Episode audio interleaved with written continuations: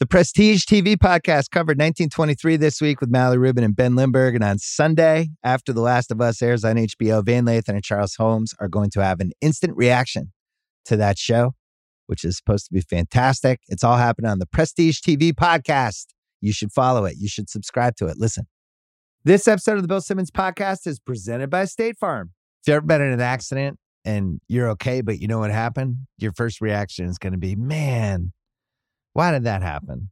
If you ever buy a new house or a new car or a new anything, there's this little rush you get when you're like, I did it. I made it happen. But really, the only words you need to remember are like a good neighbor, State Farm is there. State Farm has options to fit your unique insurance needs, meaning you can talk to your agent to help choose the coverage you need, have coverage options to protect the things you value most, file claim right on the State Farm mobile app and even reach a real person when you need to talk to someone. Like a good neighbor, State Farm is there. Learn more at statefarm.com. This episode is brought to you by Michelob Ultra, the official beer partner of the NBA. It's just what you need to sit back and enjoy the game, and they're also getting fans closer to the game than ever. You can win exclusive NBA prizes like courtside seats, signed memorabilia, and more. I love Michelob because of how light it is. It's only 95 calories with 2.6 carbs. You know what the perfect time for Michelob Ultra is? Little doubleheader, little NBA doubleheader. Right, first half of the first game. I don't know West Coast time. That's usually about five o'clock, five thirty. Perfect time for a beer. You can do it. Grab a pack to enjoy today. Learn more and enter for your chance to win at michelobultra.com slash courtside LDA 21 and up. We're also brought to you by the Ringer Podcast Network. Put up a new rewatchables on Monday night we did Sideways. I also went on Off the Pike with Brian Barrett with my friend Kevin Hench, and we complained about the Red Sox and the Patriots for 55 solid minutes, and it was really fun. Uh, and laughed a, a few times. So good times all around. Coming up on this podcast, no Peter Schrager this week, but we do have Ariel Helwani, who talked to us about the Buffalo Bills and everything that's happened to them in the last year, in the last month. And we talked, obviously, WWE and UFC as well. Big stories happening in both of those places. After that, Benjamin Solak came on to talk about four games that I don't love except for Chargers, Jags, and then the other three, what the hell do we do with them? Uh, and the big matchups on that. And then last but not least, the two games that I do love Vikes, Giants, Bucs, Cowboys. Danny Heifetz and Raheem Palmer joined me.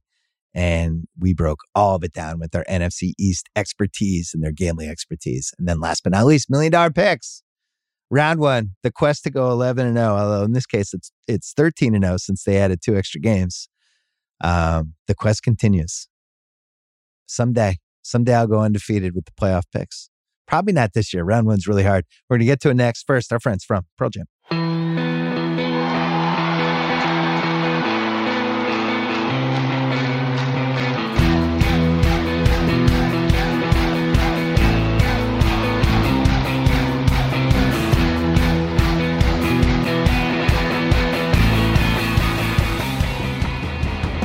All right, taping this early Thursday afternoon. I planned to have this guy on for a while because the Bills are involved, his favorite team.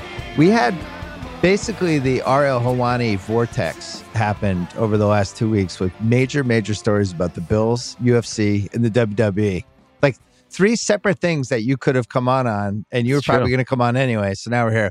Let's we'll start with the Bills because that happened. Uh, the Monday Night Football game happened about an hour after the Dana White story came out and then all of a sudden it got completely blown out of the water by Damar Hamlin and you know getting resuscitated basically on the field, and then that dominated everything. Um, you're a diehard Bills fan. Walk us through the last couple weeks, just from the Bills family, Bills fan sense. Oh man! And and by the way, first of all, thank you for having me back on. I appreciate it. Uh, I actually thought that they released the only link between the two stories, Dana and the Bills game against the Bengals, I thought they released it around the start of the game to try to bury it. Um, no question. That was that was just kind of my gut feeling, but that's where the connection ends. I have said this before to other people. I am not necessarily a football fan in the sense that if the uh, the Jaguars are playing the Titans, I'm sitting there and watching the whole thing, like you, like so many others, right? I'm not a, a casual. I don't do fantasy, all that stuff, but I am a diehard Bills fan, right? So I don't know who the equivalent of Damar Hamlin is for the Seahawks or Cowboys. I know who Damar Hamlin is. I know him very well. I know he's a second year guy. I know he replaced Micah Hyde. I know he's got the dress. I know he's number three. Like I know him very well. I know about Jordan Poyer and, and Tre'Davious White. So when that happened, I felt a very personal connection to it because I know this guy, not personally, but I follow yeah. the team very closely. It's the only team that I watch consistently from start to finish. Don't bother me for three hours when they're playing.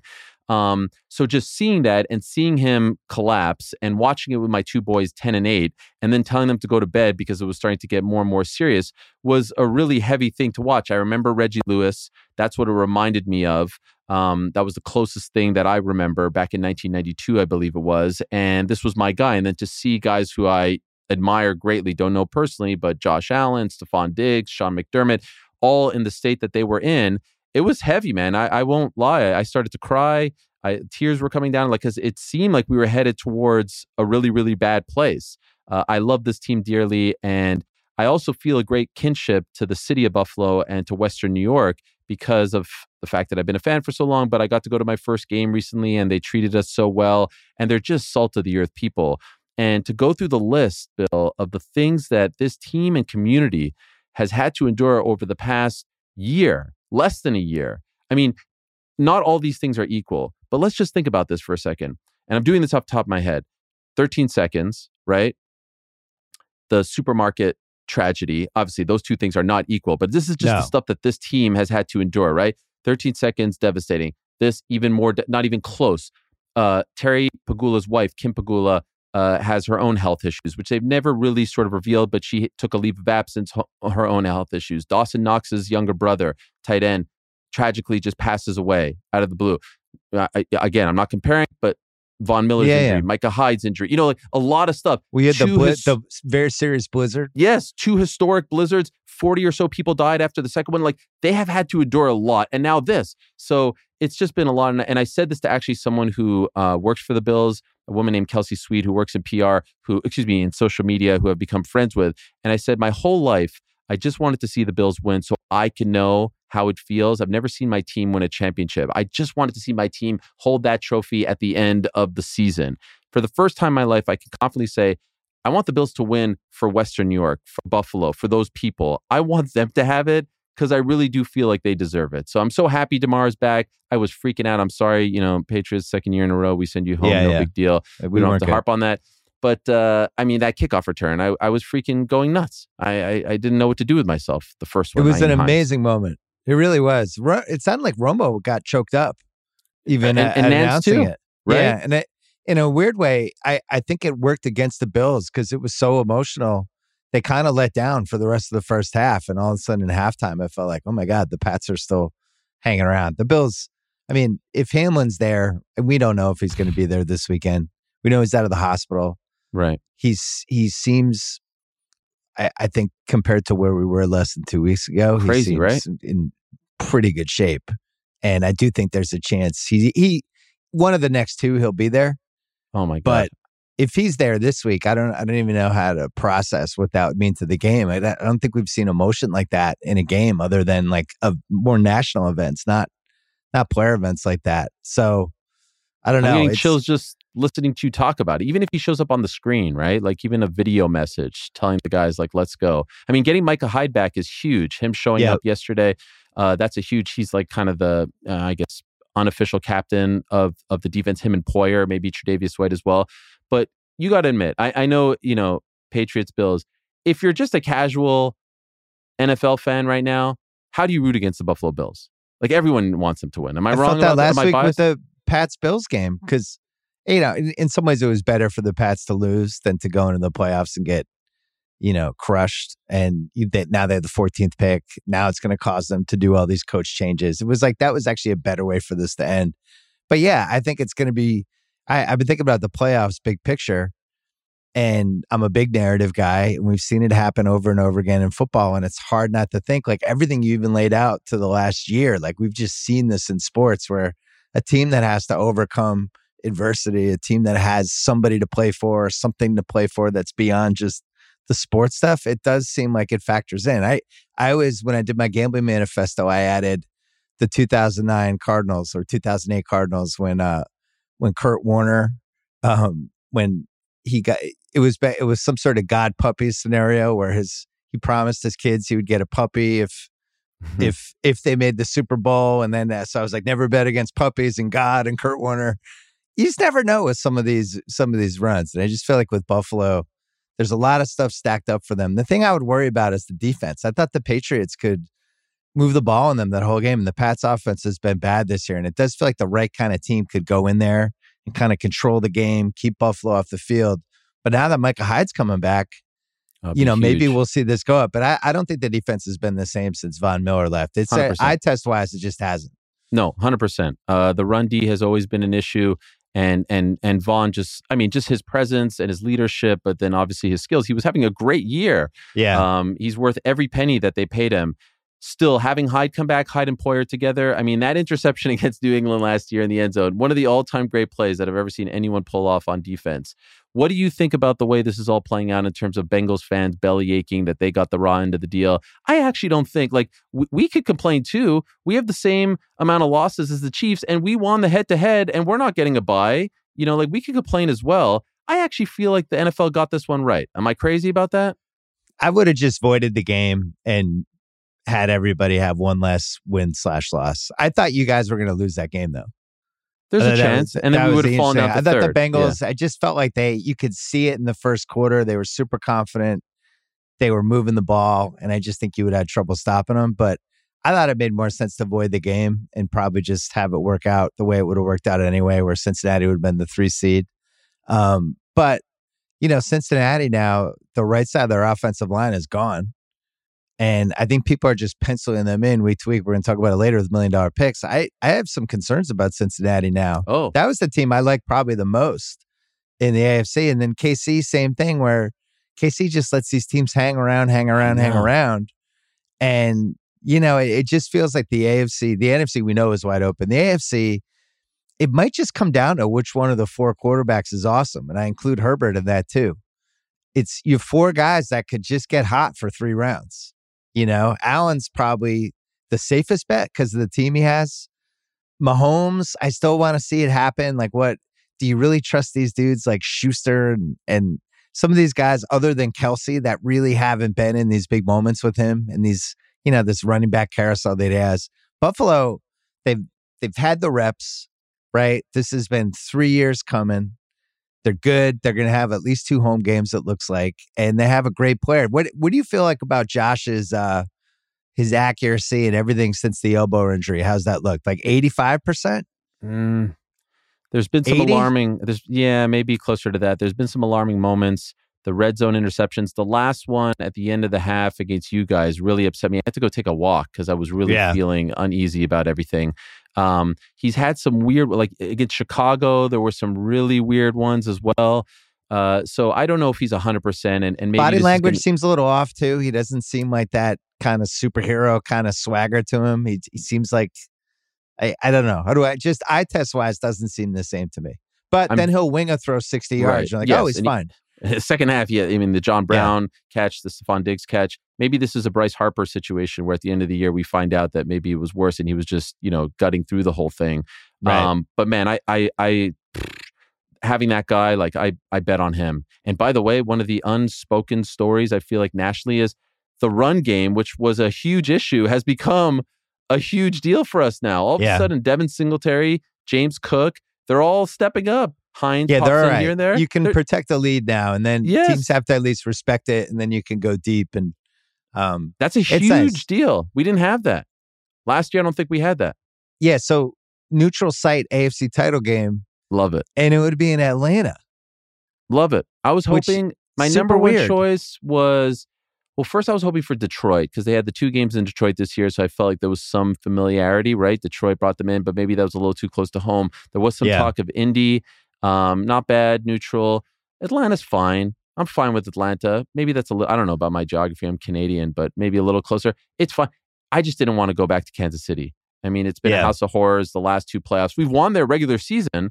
And again, next year we have to go back there. I don't know why we have to go back to Kansas City every freaking year. It's a weird thing in the schedule, but uh, I'm happy it's neutral. And I don't want to get too, like, I think you're sometimes used to cocky Bills fan coming on here with my, I got nothing. I, am I'm, yeah. I'm humble and hungry, as Sean McDermott likes to say. I just want this so bad. I I've never wanted anything more as a fan in my life. And I want it for the people of Buffalo most importantly. But I, I Bill, I just want to know what it feels once. I want to know what it feels once to see my team win the championship. And I don't know if I've ever been closer. The last time I was this close was probably 94 Knicks Rockets. And I was wondering, because you know about this stuff very well. Yeah.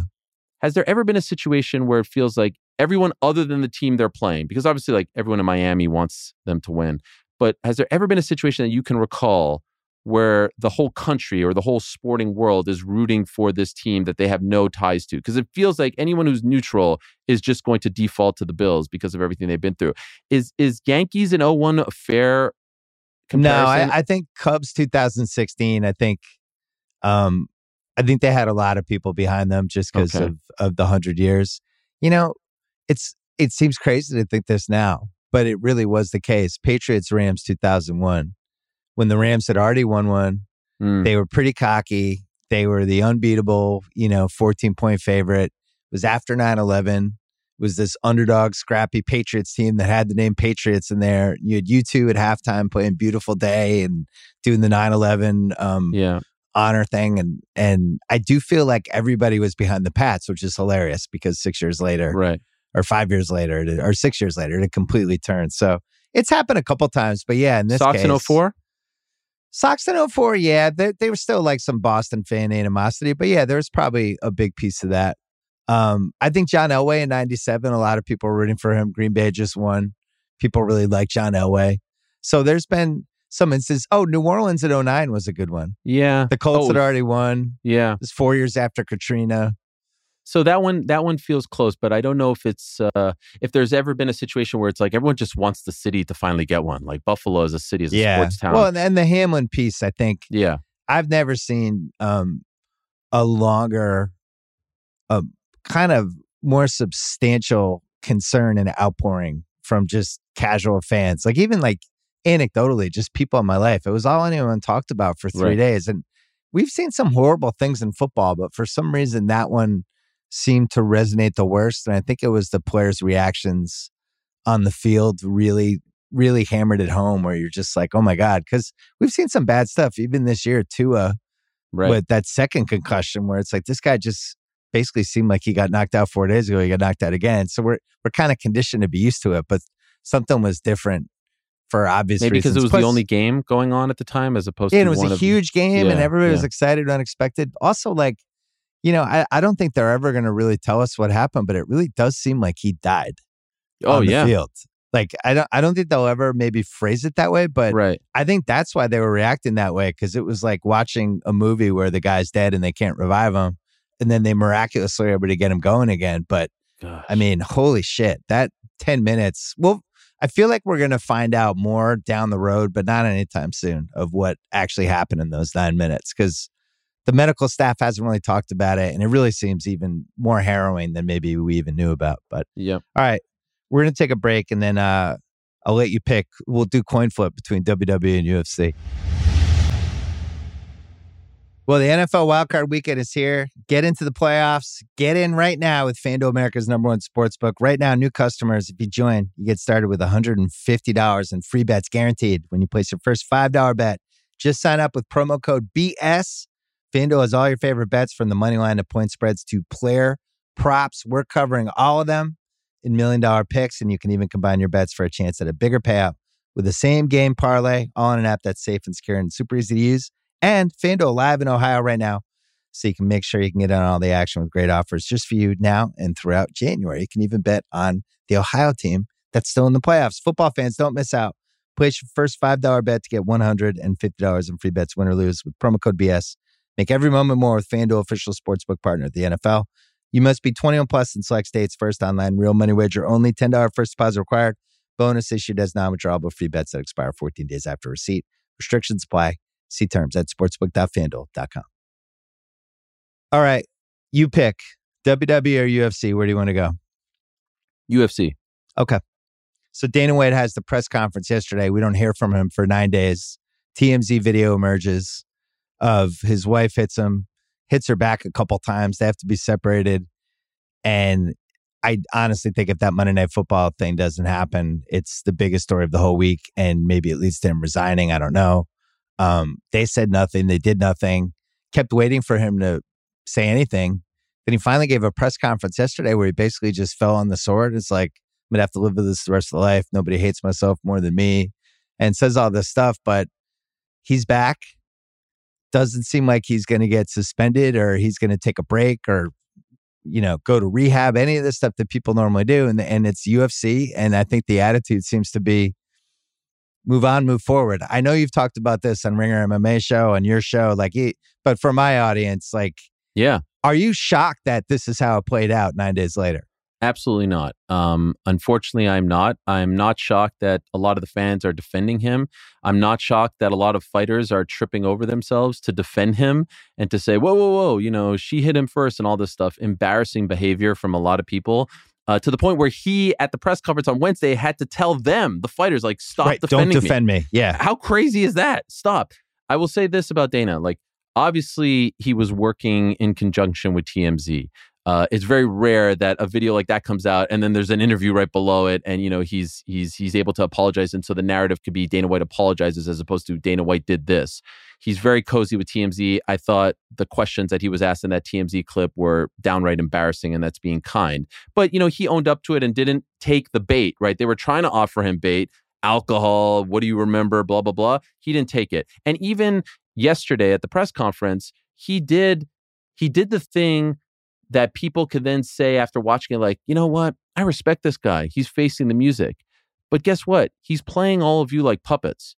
Because number one, as I've said time and again, uh, we weren't waiting for Dana White to speak on this. We wanted to know what Endeavor, the parent company of the UFC, thought about this. We wanted to know what Ari Emanuel, his boss essentially, who owns along with Patrick Whitesell, Endeavor, what they think of this, right? And also what ESPN thought of it what ESPN thought of it, and, and we know it's it's relatively crickets, a couple reports here and there. We want to know what happens the next time a fighter does something like this, a UFC employee does something like this. Is it just going to go unchecked now because you've done nothing to this guy? You haven't even put out a statement. You haven't even put out a statement condemning it. You haven't even said X, Y, or Z. Nothing. It was crickets. So he comes out with his statement, then there's nothing, and then yesterday he shows up. And and the part about yesterday that got me so frustrated was we are not looking to Dana White to punish himself. That's not how this works. That's not how life works, right? He's telling us my punishment. What do you want? What do you want more than me feeling bad about what I did? I have to look at myself in the mirror. People don't respect me anymore. That's not how life works. That's a consequence to what you did. We are looking for what the punishment is going to be, if any punishment, right? And usually that punishment, if I do something bad, if you do something bad, I can assure you, if that was me, I'm probably not working for the ringer anymore, right? The next day. Everyone's severing ties with me. So there's a, there's always going to be some kind of accountability, some kind of action that happens as a result of your actions. He's telling us, I've got to live with this. What's worse than that? No, you've got to live with it. Like if I got fired, I would have to live with that. There's shame, embarrassment involved, but there's also getting fired. There's also a punishment. And so he's saying there's nothing bigger than that. Well, I would disagree because now you're telling your staff and you're telling your fighters that nothing is going to happen, that you're just going to have to live with it. Well, excuse me, in the past, people have had domestic violence situations in the UFC and they have gotten cut. And, and a guy named Paul Daley once hit a fighter after the bell and he got cut and banned for life. He could have lived with the shame of that too, but no, you banned him. There's punishments involved with actions. And so I think that was very weird. Also, him saying, if I leave, this whole ship is going to sink. That's not true. I could tell you this as someone who knows how the company is run intimately. He's not signing the fighters. He's not making the fights. His role in the company isn't what it once was because the whole thing is running itself and he's got people involved, in particular, a guy named Hunter Campbell, who I could compare him to like a director of basketball operations or a GM. He's the guy doing the hiring and firing. And then he's got matchmakers. So this notion that he would go away for 30 days and the whole thing would sink is absolutely wrong. It's not it's not accurate at all. He wants you to think that. He wants you to think that the whole thing would disappear. It wouldn't. And and it's just it's just crazy to me that people are still defending him and still saying like, look, he's owning up to it. Yeah, he's owning up to it, but there's nothing that's happening as a result. And still, Endeavor's not saying anything. Endeavor's not saying anything whatsoever. No comment. Ari Emanuel has been very vocal about Kanye West, about Saudi Arabia, about a whole host of things, and he won't say anything about the face of his fighting organization doing something like this on camera. Blows my mind.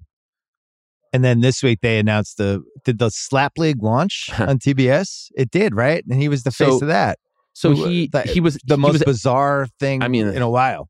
he was asked about it, but interrupted the question asker. So we didn't really get a sense for like what is the future of this thing. It was supposed to debut on TBS on January 11th, so last night. They pushed it back a They week. pushed it. Now the ads don't have his name attached to it anymore, but he's still promoting it. He's still that? promoting it Yeah. um, on his Twitter and whatnot. And he talks about, as you said, like he's he's embarrassed. He's he's you know he feels bad, shame, all that stuff. But I'm questioning that as well. Two days after the incident, on his Instagram, he's posting with one of the Nelk boys and a stack of cash, saying, "I had a great night at the casino." Does that feel like someone who is embarrassed or feeling shame? He he does this thing called F It Friday, where he like cooks up crazy things and he eats it on his social media. He did one this past Friday, a bologna pie. Does that feel like you are feeling some kind of shame, embarrassment? It all feels very flat and very tone deaf to me.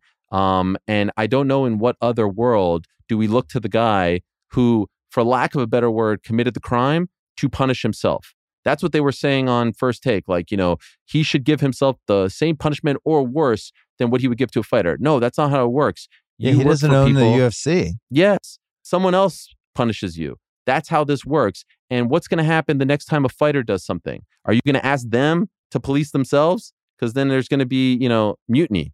Uh, so they have really. There, there's Yeah, but you know the the sinister side of this is, and I think UFC and boxing, I'm going to lump them together for a lot of different reasons. But they seem to be the two sports where the general public kind of expects nailed it. behavior You like nailed it. this. And I remember, I remember when I was a kid, there was this middleweight who was awesome, Tony Ayala Jr., who just he was like a wrecking machine. He knocked out everybody. And then all of a sudden it was like, oh, he raped somebody. He's done. He's going to go to jail for 40 years. It was like, oh, I guess we lost time. It's like, you didn't even bat an eyelash. I was a kid. Right. There was so much, there was so much crime and violence and everything in boxing. You just kind of assumed bad stuff would happen and you kind of thought the worst of people. And I think UFC has been at least a little bit privy to that too. Maybe not as bad as some of the boxing stuff. Boxing's also been around a lot longer, but you know, UFC's had some dark moments. And I also, th- I also wonder like how big is the UFC fan base actually?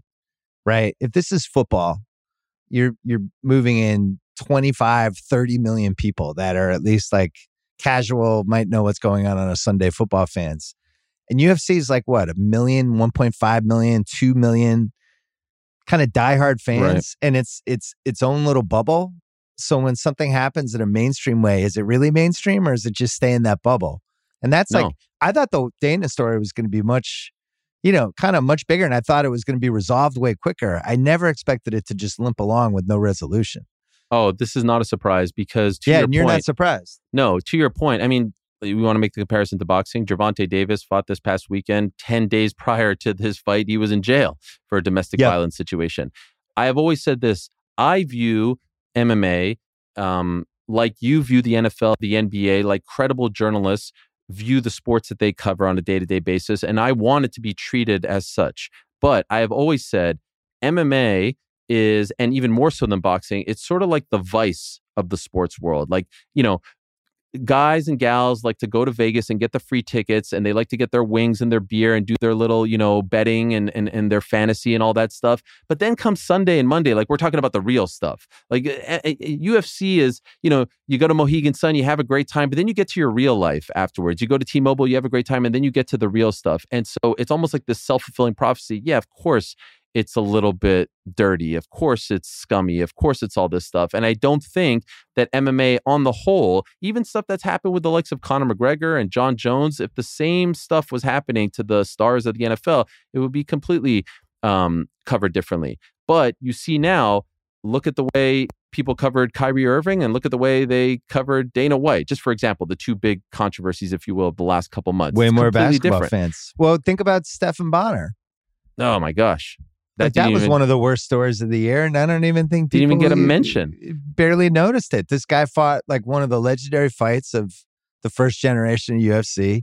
Um, was beloved, and then had just an array of problems. Like he was like an E60 segment, and then eventually dies when he's 45. Um, kind of comes and goes because people just expect that from the sport and from boxing too. no one bats an eye and it's a crazy thing because you know i, I heard um i heard on espn after the Hamlin story happened, after the the the initial you know uh, collapse on the field, I saw uh, Dominique Foxworth and Mina Kimes talking about this, who I like very much, and and and and Foxworth, who has a history as the head of the NFLPA, was like, you know, these guys get you know they get covered after their playing days are done for five years, and then they kind of have to you know figure it out for themselves. And I do think NFL players deserve more.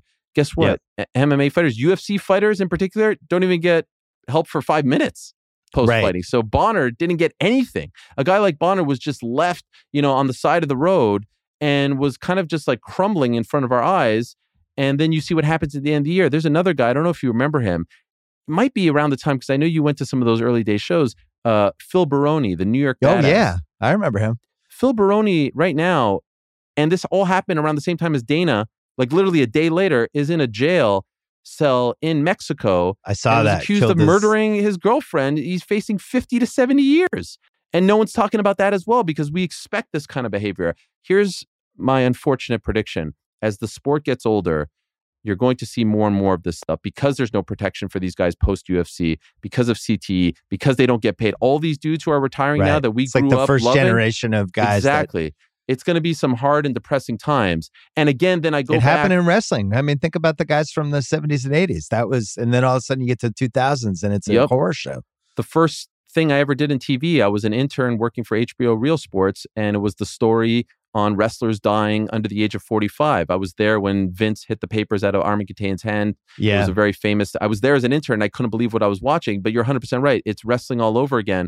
And then I go back to the message that you have now sent to everyone. You have now sent the message to all the fighters around the world that if you do this, it's okay. It's going to go unpunished. And that's the part that I think he is missing and everyone at Endeavor and everyone else is missing. You are now sending the message that this will go unchecked. And I think that's a dangerous message. Of course, the whole thing's not going to die if you leave for 30 days or 60 days. You can afford to do that because of the empire that you built. Why not just do something to show people that there are consequences, real life consequences to your actions. Well, you brought up something interesting on uh, on your show last week. Does the sport need them anymore? No. The answer is no. No. I think it really needed them 10 years ago. Yeah. Maybe even six years ago. And it 100% needed them 15 years ago. But in 2023, I just don't think we found it out. We're going to talk about Vince McMahon in a second. We found out pretty quickly, like, oh, they don't actually need Vince McMahon anymore. This no. is actually running better and way smarter now that he's not here. And with Dana, Dana had way less of a financial stake in everything that was happening. It was already bought. Endeavor owns it. And he's kind of just like a like a front man promoter, like very old school, like the kind of promoter I grew up with in the 70s. Bombastic, like like a Don, almost like a Don King type. And he, I don't know if you need that anymore he's honestly not even that anymore. Like if we're going to compare this to a pitcher, he's throwing 75 now because yeah. he won the race. He got paid, he he was successful, he won, his buddies left and you have seen a steady decline in his passion, his fire and it's very apparent because he was so fiery, he was so passionate as he was trying to build this up. And I know some people might say like, "Oh, here's Ariel trying to hate on Dana." No, in in in reality, this is actually a compliment. This is a testament to what he has built. The fact that it doesn't need him anymore is a testament that he has built this incredible, well-oiled machine. And I would argue there's only two combat sports entities on the planet that have reached the status of, "Hey, we're coming to town. Let's buy tickets." Right?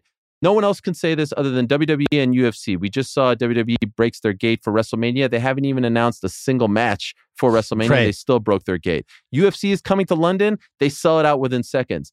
Top Rank can't say that. Matchroom Boxing can't say that. Don King obviously can't. No one can say. AEW can't Taylor say Swift, that. That's it. Taylor yeah, Swift's but I'm talking combat sports. Yeah, no, it's I, only I them two, right? And so that's a testament to him. But if you are saying, if you are arguing that this whole ship sinks, and you know what, ESPN believes it and Endeavor believes it, that they would be in trouble if he left, it's 100% not true. Because I know this. He's not the one signing fighters. He's not the one scouting them. He's not the one making fights. He's not the one negotiating. He's not the one renegotiating. He's not doing any of that anymore. And on top of that, what's he best known for? Showing up to the press conference telling you, you need to watch this fight on Saturday. He hardly does that. He's skipping press conferences, he's skipping shows. Their first pay per view is next weekend in Brazil. By the way, Spotify Live will be there Friday morning, weigh-ins, yeah, let's Saturday go. night. Uh, if he doesn't show up to that, does anyone bat an eye? Does this event not go forward? Of I would. I would not. go further. I think. I mean, for somebody like me, who's obviously not as much of a diehard as the others, but I do watch a lot of the pay per views and I know what's going on. Like, I feel like the the the number one broadcast team to me is way more important than Dana White. I really like the broadcast team. I like when Rogan's there and I like when Cormier's there. And I just, I think Anik does a great job. And I like the three of them together. It feels bigger. I think they have They're great. real chemistry. And um, compared to like some of the other sports, there's not a lot of broadcast boosts that I actually really like.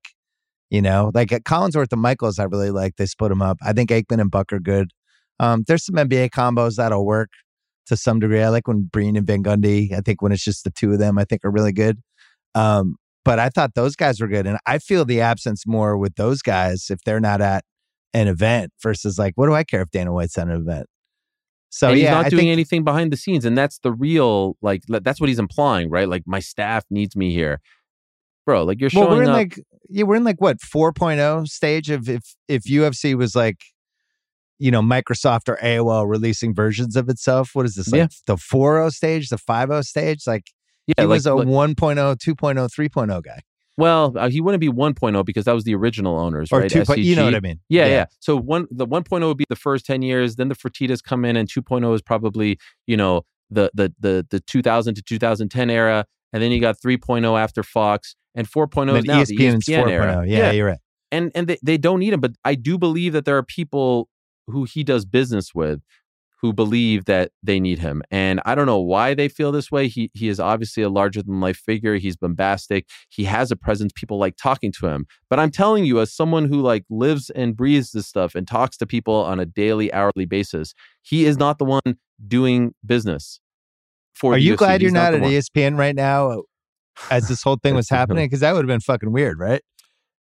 So the producer, Because of- you, I know you well enough to know that you would not have backed off or changed anything you said or not talked about this. So if you were there, I do feel like this would you you would have become a part of the story because you would not have backed off. it would be a nightmare for me. Uh, the producer of the Ringer MMA show, great guy named Troy Farkas, was also my producer at ESPN, and we were Mm. talking about this, how miserable I would be, and and maybe not even knowing if I would be able to survive because there's like a fire in me that feels like he has to speak about these things and at least try to keep it as real as possible. I, I lived it. I don't regret anything. I have a lot of friends there and I still watch ESPN and support them and all that stuff. But I know what the thought process is when it comes to these controversial things. And even when it comes to the not so controversial things like, oh, you can't talk about Jake Paul. Like, what? Why not? Oh, because he's talking smack about Dana White. Like, Yeah. who cares?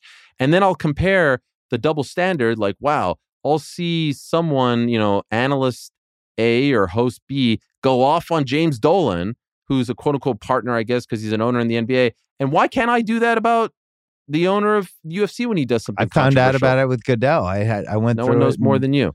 So 13 yes, and 14. Yeah, it was like, well, that guy is our biggest partner. It's like, well, he's handled the Ray Rice thing abominably and he's lying about it publicly in front of everybody. I'm going to talk about that. I'm sorry. And and so Um, this guy isn't even the biggest partner, and I couldn't say No. a word. I couldn't even say a peep. I couldn't even talk about the competition. And so yeah, I'd be lying if I didn't say like, whew, thankfully I don't, you know, I don't have those shackles on me. Yeah, it's worked out nicely for you. Um, we have 10 minutes to talk Okay. about WWE. Oh my. We don't know a lot. We can read between the lines with some stuff. We know that um, things were running better without him in a lot of different ways. We know that Triple H, who was pushed to the side, obviously wasn't pushed to the side. Vince was probably threatened by him in some way.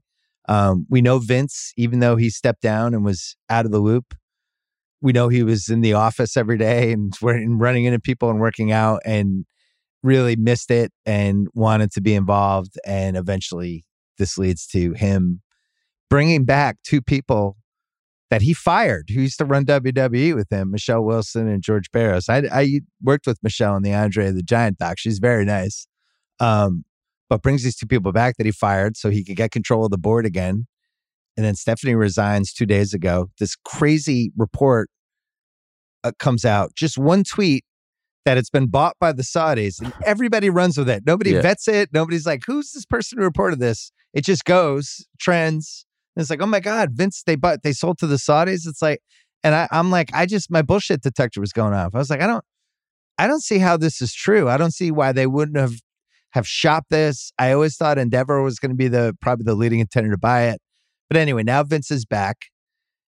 this is all happening during the playoffs for WWE, which is, you know, the the January event all the way through WrestleMania. This is like the 10 week stretch that matters the most. So the timing is weird.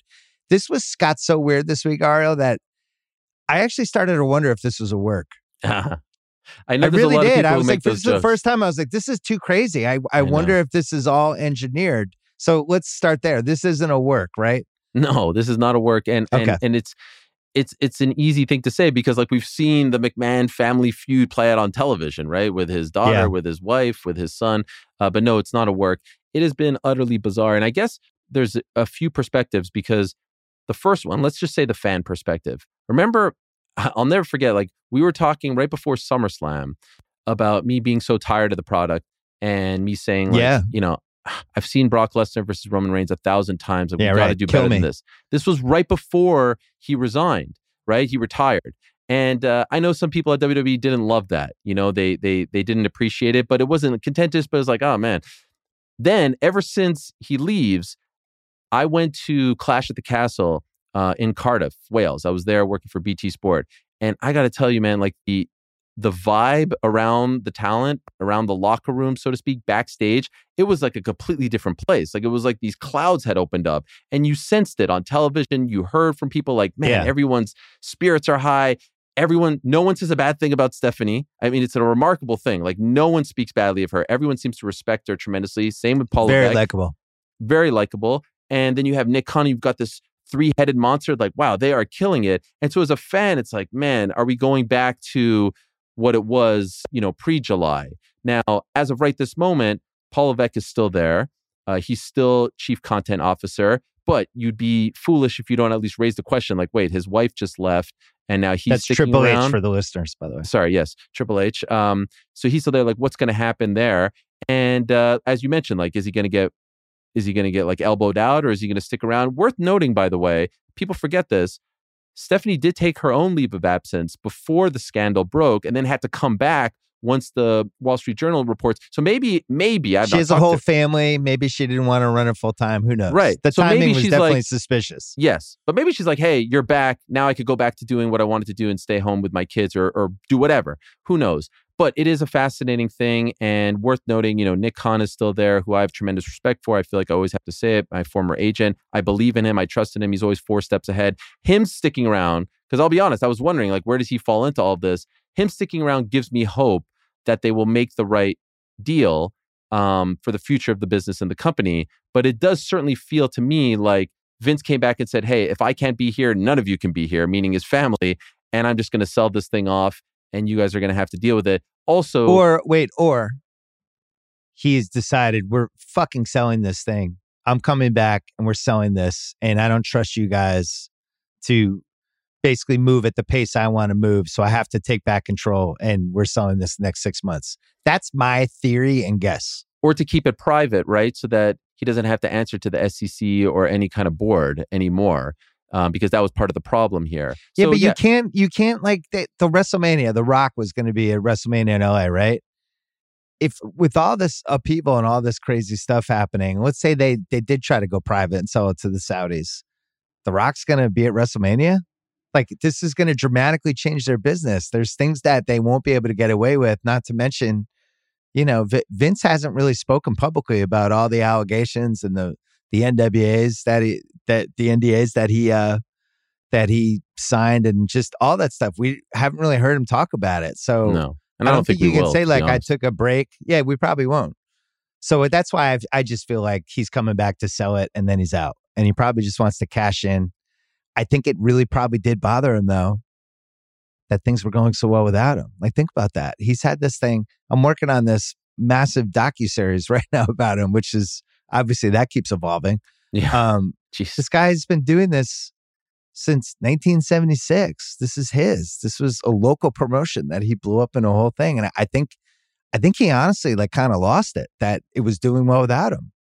You know, I- when you've had I- something for five decades and and then it's like, oh, it's gonna fall apart. It's a little like what we are talking about with Dana White. Oh, it's gonna fall apart now. It's like, no, actually, it's not gonna fall apart. It's doing Yeah. better. And that's a You tough know? blow, right? And I think he was trying to pitch that to them like, hey, you need me back if you want to get the next big TV deal. I, I remember talking to someone very early on in all this and saying, like, Vince, we've always been told, is the guy who doesn't sneeze because he feels like that's a sign of weakness. He works Yep. out at 4 a.m. He doesn't sleep, this, that, and the other. How is this like? What is this guy doing now? You know what I mean? Like, what we're just supposed to believe that he retired and he's on a beach somewhere drinking, you know, a pina colada. So the idea that he was just going to sail off into the sunset, it was either going to be he was going to die or he was going to come back. And so he came back because we were always told he's just going to die on his desk. Like he's he's just going to ride this whole thing out.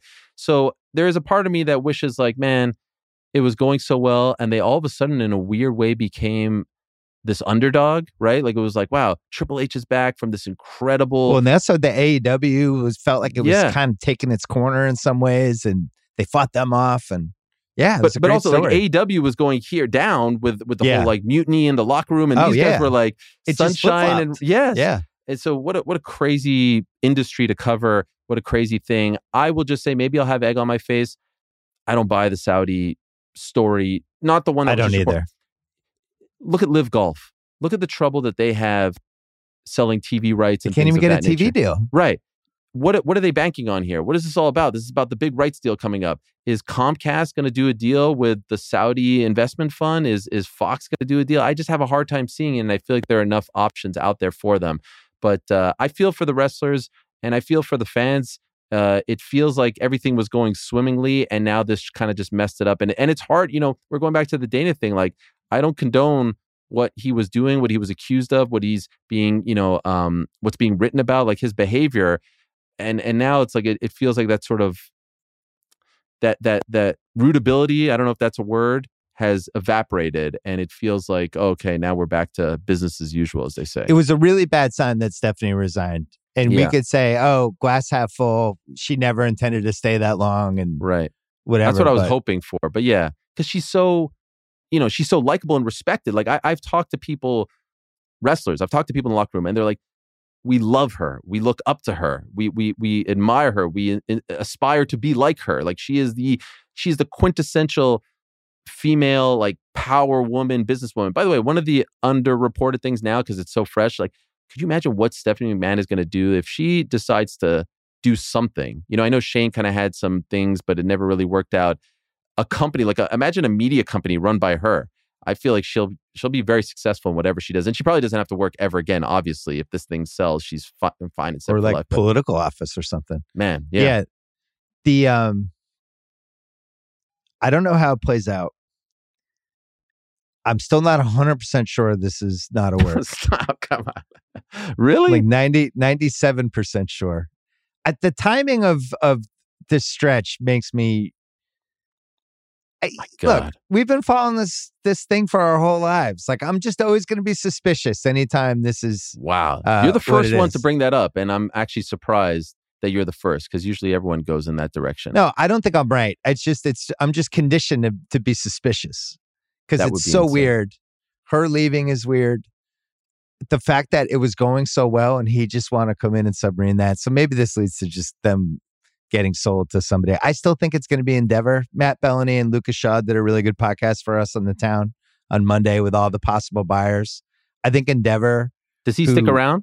If he sells it, is it like I'm selling it because I want to still be around here and run this, or am I selling it to just go away and So that's the question, right? If he sells it, if he did like sell it to an outside whoever, like the Saudis, and he'd be like, the part of the condition is I have to run this. But then the question is, how do you get all these people to work for you? Like they, the the pre the previous regime, we'll call it the the Nick and Triple H and Stephanie, like they had to unwind a lot of Vince stuff from the last couple years. And they did There a pretty was- good oh, job in a short amount of time. They did a good right? job, but Bringing they, back there was guys. like yeah, they they were lunches and there were dinners where going out with people to be like hey this is a new wwe like they were there was definitely a messaging that was out there like hey we kind of have our shit together now sorry about the last couple years and for that to just abruptly stop is so Crazy. bizarre I did not So, think this was I don't know. happen. i don't know what happens but i you know at some point when you're in your late 70s should you should you be running any any sort of entertainment thing it's pretty hard how do you I- have the taste how do you have the knowledge how do you have a sense of Oh no, what's right and what's wrong like I, and we've seen it, right? Like he was losing touch. I will say, I this, feel like i'm losing touch now i'm 53 Right, i'm like oh my god I, do i have six months left what's happening if you're a fan, I can understand you saying, leave me alone with all this stuff. I don't care. As long as, you know, SmackDown's on Friday and Raw's on Monday, great. Here's where you should get concerned. If Paul Levesque leaves, if Triple H leaves and Vince comes in and says, I'm taking over creative, that to me Yeah, is a very troubling thing. That would the- be. Or if he says, I'm putting in my own guy, you know, like who- whomever, a Bruce Pritch, I don't know. Like, he doesn't have any guys left. He had all we know all his guys. What is he going to find a new guy? I don't That's know. another thing that happens when somebody is way high up like this for a long time. They just kind of tend to know the three, four, five people they've been around every day. It's not. This is what's happening to Belichick right now. yeah, It's it's like true. Belichick's got to fix his staff. Well, how's he going to fix his staff? It's either people who are around him forever or these kind of junior people that moved up because people left. He doesn't want to bring in outsiders to just move in. Nick- That's why they, when he brought Nick Khan in, that was so surprising. He'd never done anything like that. But True. Nick had built a relationship with him for 10 solid years. So it felt like he was in the family, even though he wasn't really in the family. Um, I, I think it's going to be a mess. And what's funny is Endeavor is in both of these, right? Crazy, right? It's, it's in the UFC and it's, in my opinion, the leading contender for WWE. And it's all happening at the same time. They're not saying anything. and the two but- heads are involved in these things. Like, what a. You're right. I mean, the, the Venn diagram right now of, of my life. Thank God for my Buffalo Bills. Well, I have a I have a positive question for you before we go. Okay. This Yes, is a yes. 90 second question. Okay. You have one all star spot for the Knicks. Do you give it to Jalen Brunson or Julius Randle? Brunson. Easy. Jalen Brunson is the reason why Julius Randle is playing so well. Uh, Jalen Brunson is the difference. I know maybe the numbers might be greater, but Jalen Brunson is the reason why there's seven, eight, whatever they are right now. Um, he's the missing link. He's the best point guard that they've had. Dare I say, since Chris Childs and Charlie Ward, as crazy as that may sound, Marbury was a bust. Jeremy Lin had a good two week stretch. Uh, he is worth every penny. Everyone who said that that was, you know, crazy overpay, BS. I just, you know, a part of me wishes that they did the Donovan deal and wishes that was the backcourt. But nevertheless, to answer the question, I give it to Brunson. I'm guessing it goes to Randle. What do you think? I think it should go to Brunson. Oh, and wow. I, yeah, we did. uh Zach and I did an all star pod on Tuesday, and we we there's a chance they could have two wow. because just because um, both of those guys are having great years. But I think especially the games Brunson had this week, and just going at Jrue Holiday the way he did the other night, and then last night he was great too against Indiana. It Love him. really fit. It feels like it's his team. Yep. And since that's the case, to me, that's the tiebreaker between them. It feels like, especially in the last four minutes. And the reason I asked you this for people listening, Ariel's a huge, longtime Knicks fan, but it really fit. You had this, you had this like basically self-driving Tesla that you never knew if the thing was just going to stop on the highway at any point in time. And now you have like a real driver who's like, Oh. I got this guy. Sit back there. We've never I'll had it. some music. Yeah, you haven't had it. Chris even Childs? you said Chris, Chris Childs and Charlie Ward. Those guys weren't even good. I know, but at least they were somewhat stable. Like we paid a lot of money for Childs from the Nets back in the day. But yeah, I mean, Mark Jackson prior to that, Rod Strickland, Walt Yeah, Rod Strickland was good. Yeah, Walt Str- Rod Strickland's a good one. Rod Strickland yeah, but he lasted like two together. seasons. They yeah, got rid of him. Two seasons. Jackson. Yeah.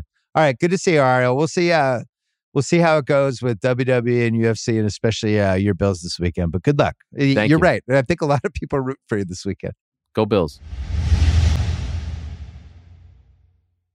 This episode is supported by State Farm. If you've ever been in an accident and you're okay, but you know what happened, your first reaction is going to be, man, why did that happen?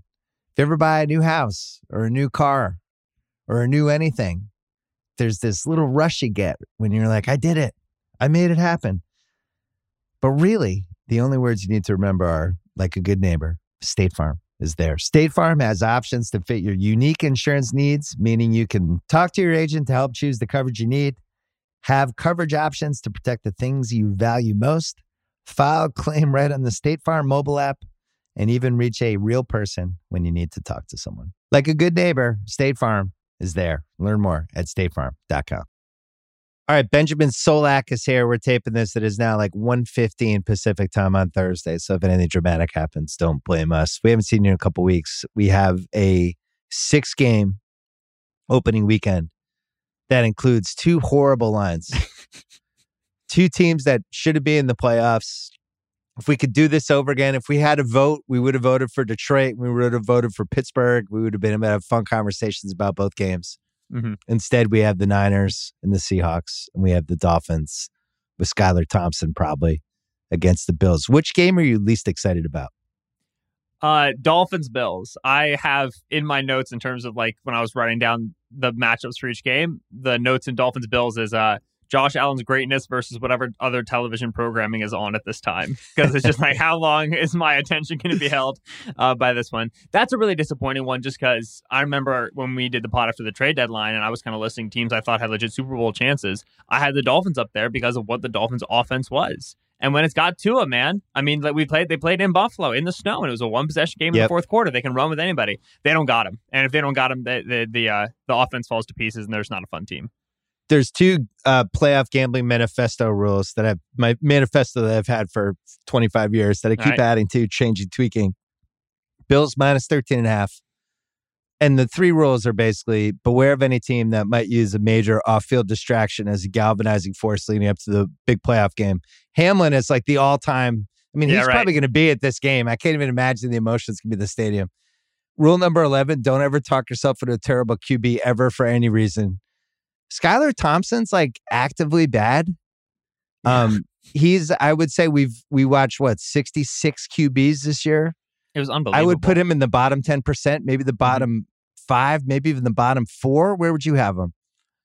Okay. Uh he's yeah, he's probably there. I'm trying to run through all of the bad white quarterbacks, like the Nate Petermans that are still hanging around, right? right like right. all of these just like, you know, future quarterbacks coaches who are still chilling.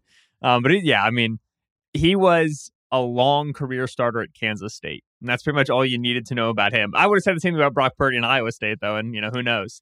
I'm very curious what playoff game it was that generated Rule 11 there. That sounds like a, a rule written out of out of uh, frustration for a, for no. you know bet. what? You know, it actually was written out of a positive way. It was Quincy Carter, like 20 years ago, mm. um, starting a playoff game for the Cowboys. I think against Carolina, maybe, and um, and over the course of the week, people try to talk themselves into it. And we never see anyone get overwhelmed like a bad quarterback in a big playoff game, especially on the road. There's a whole bunch of reasons not to take this. The other one is, you know, this was the best stat I saw in a while. And it was online in a couple different places that in the last 62 round one games, the teams who win the game are also 54 7 and 1 against the spread. And this has yeah. been a playoff manifesto rule forever pick the team you think is going to win. Don't get scared by the number. Don't be like, ah, oh, that's a lot of points. Now, what's funny is the Bengals, which we'll talk about later. Um, that's one where I do think the line's too high and we have to really sort that out. But for the most yeah. part, pick the team that's going to win. Last year, mm-hmm. all six winners also covered the spread. We only had one underdog that covered, they also won. So yeah. that's how it goes. So we think in this Miami Buffalo, this is uh, not even worth talking about. So we should just move to Niners Seahawks. Yeah, the actual matchup I have down on my notes is Josh Allen versus Josh Allen, just because mm. Allen Allen leads the league in lost turnovers at 19, but critically he leads the league with seven turnovers inside the red zone. The next closest is with three. And that's because of a little bit how he's used, right? Interceptions, but also he runs the football a lot in the red zone. But man, if you want to let a stupid home two touchdown game spread, basically a bye week before we face the Chiefs, all of a sudden become a thing. Yeah, turn the ball over in the red zone. Make stupid plays. You know, let let a three or four high leverage opportunities end up making a fourth quarter game that you have to care about. So Josh has got to avoid the mistakes. That's the only way this thing spirals for the Bills. Other than that, I could not find a single interesting thing to talk about in this one. Well, you know what's interesting? If Mostert hadn't gotten hurt, he mm-hmm. looked awesome last week. And then you could have you could have basically like, here's the case for the Dolphins to keep it close. What you just said, Allen makes a couple dumb throws, and then Mostert's able to really run on them and move the ball. And they're just a little like what the Patriots looked like last week. We're like kind of trying to run up the middle and then little play action throw and yeah, just kind of have long drives. They, they might get Terron Armstead back for this game, which they in order to run the football, they need to have Terron Armstead at left tackle. And then they have Jeff Wilson, who they traded for midseason, who is yeah. a solid. He's a Niners back, like he knows the system. So like you can argue, okay, like you get like you know Mike McDaniel goes back into his run coordinator bag and really shortens this game by possessing the football. Sure, but even then, it doesn't work if the Bills are getting seven at the end of their drives because the Dolphins aren't going to be able to consistently keep pace with that. So avoid the red zone turnovers and you're okay. Were you surprised? I saw this on Football Outsiders that Buffalo is the seventh team ever to be in top five in offense, defense, special teams. It's only happened seven times. And the mm-hmm. the other six were the 85 Bears, 91 Washington, and 96 Green Bay all won the Super Bowl. Your Eagles in 92, legendary team. Mm-hmm. Uh, the 2012 and 2015 Seahawks, neither of whom won the Super Bowl. And that's it.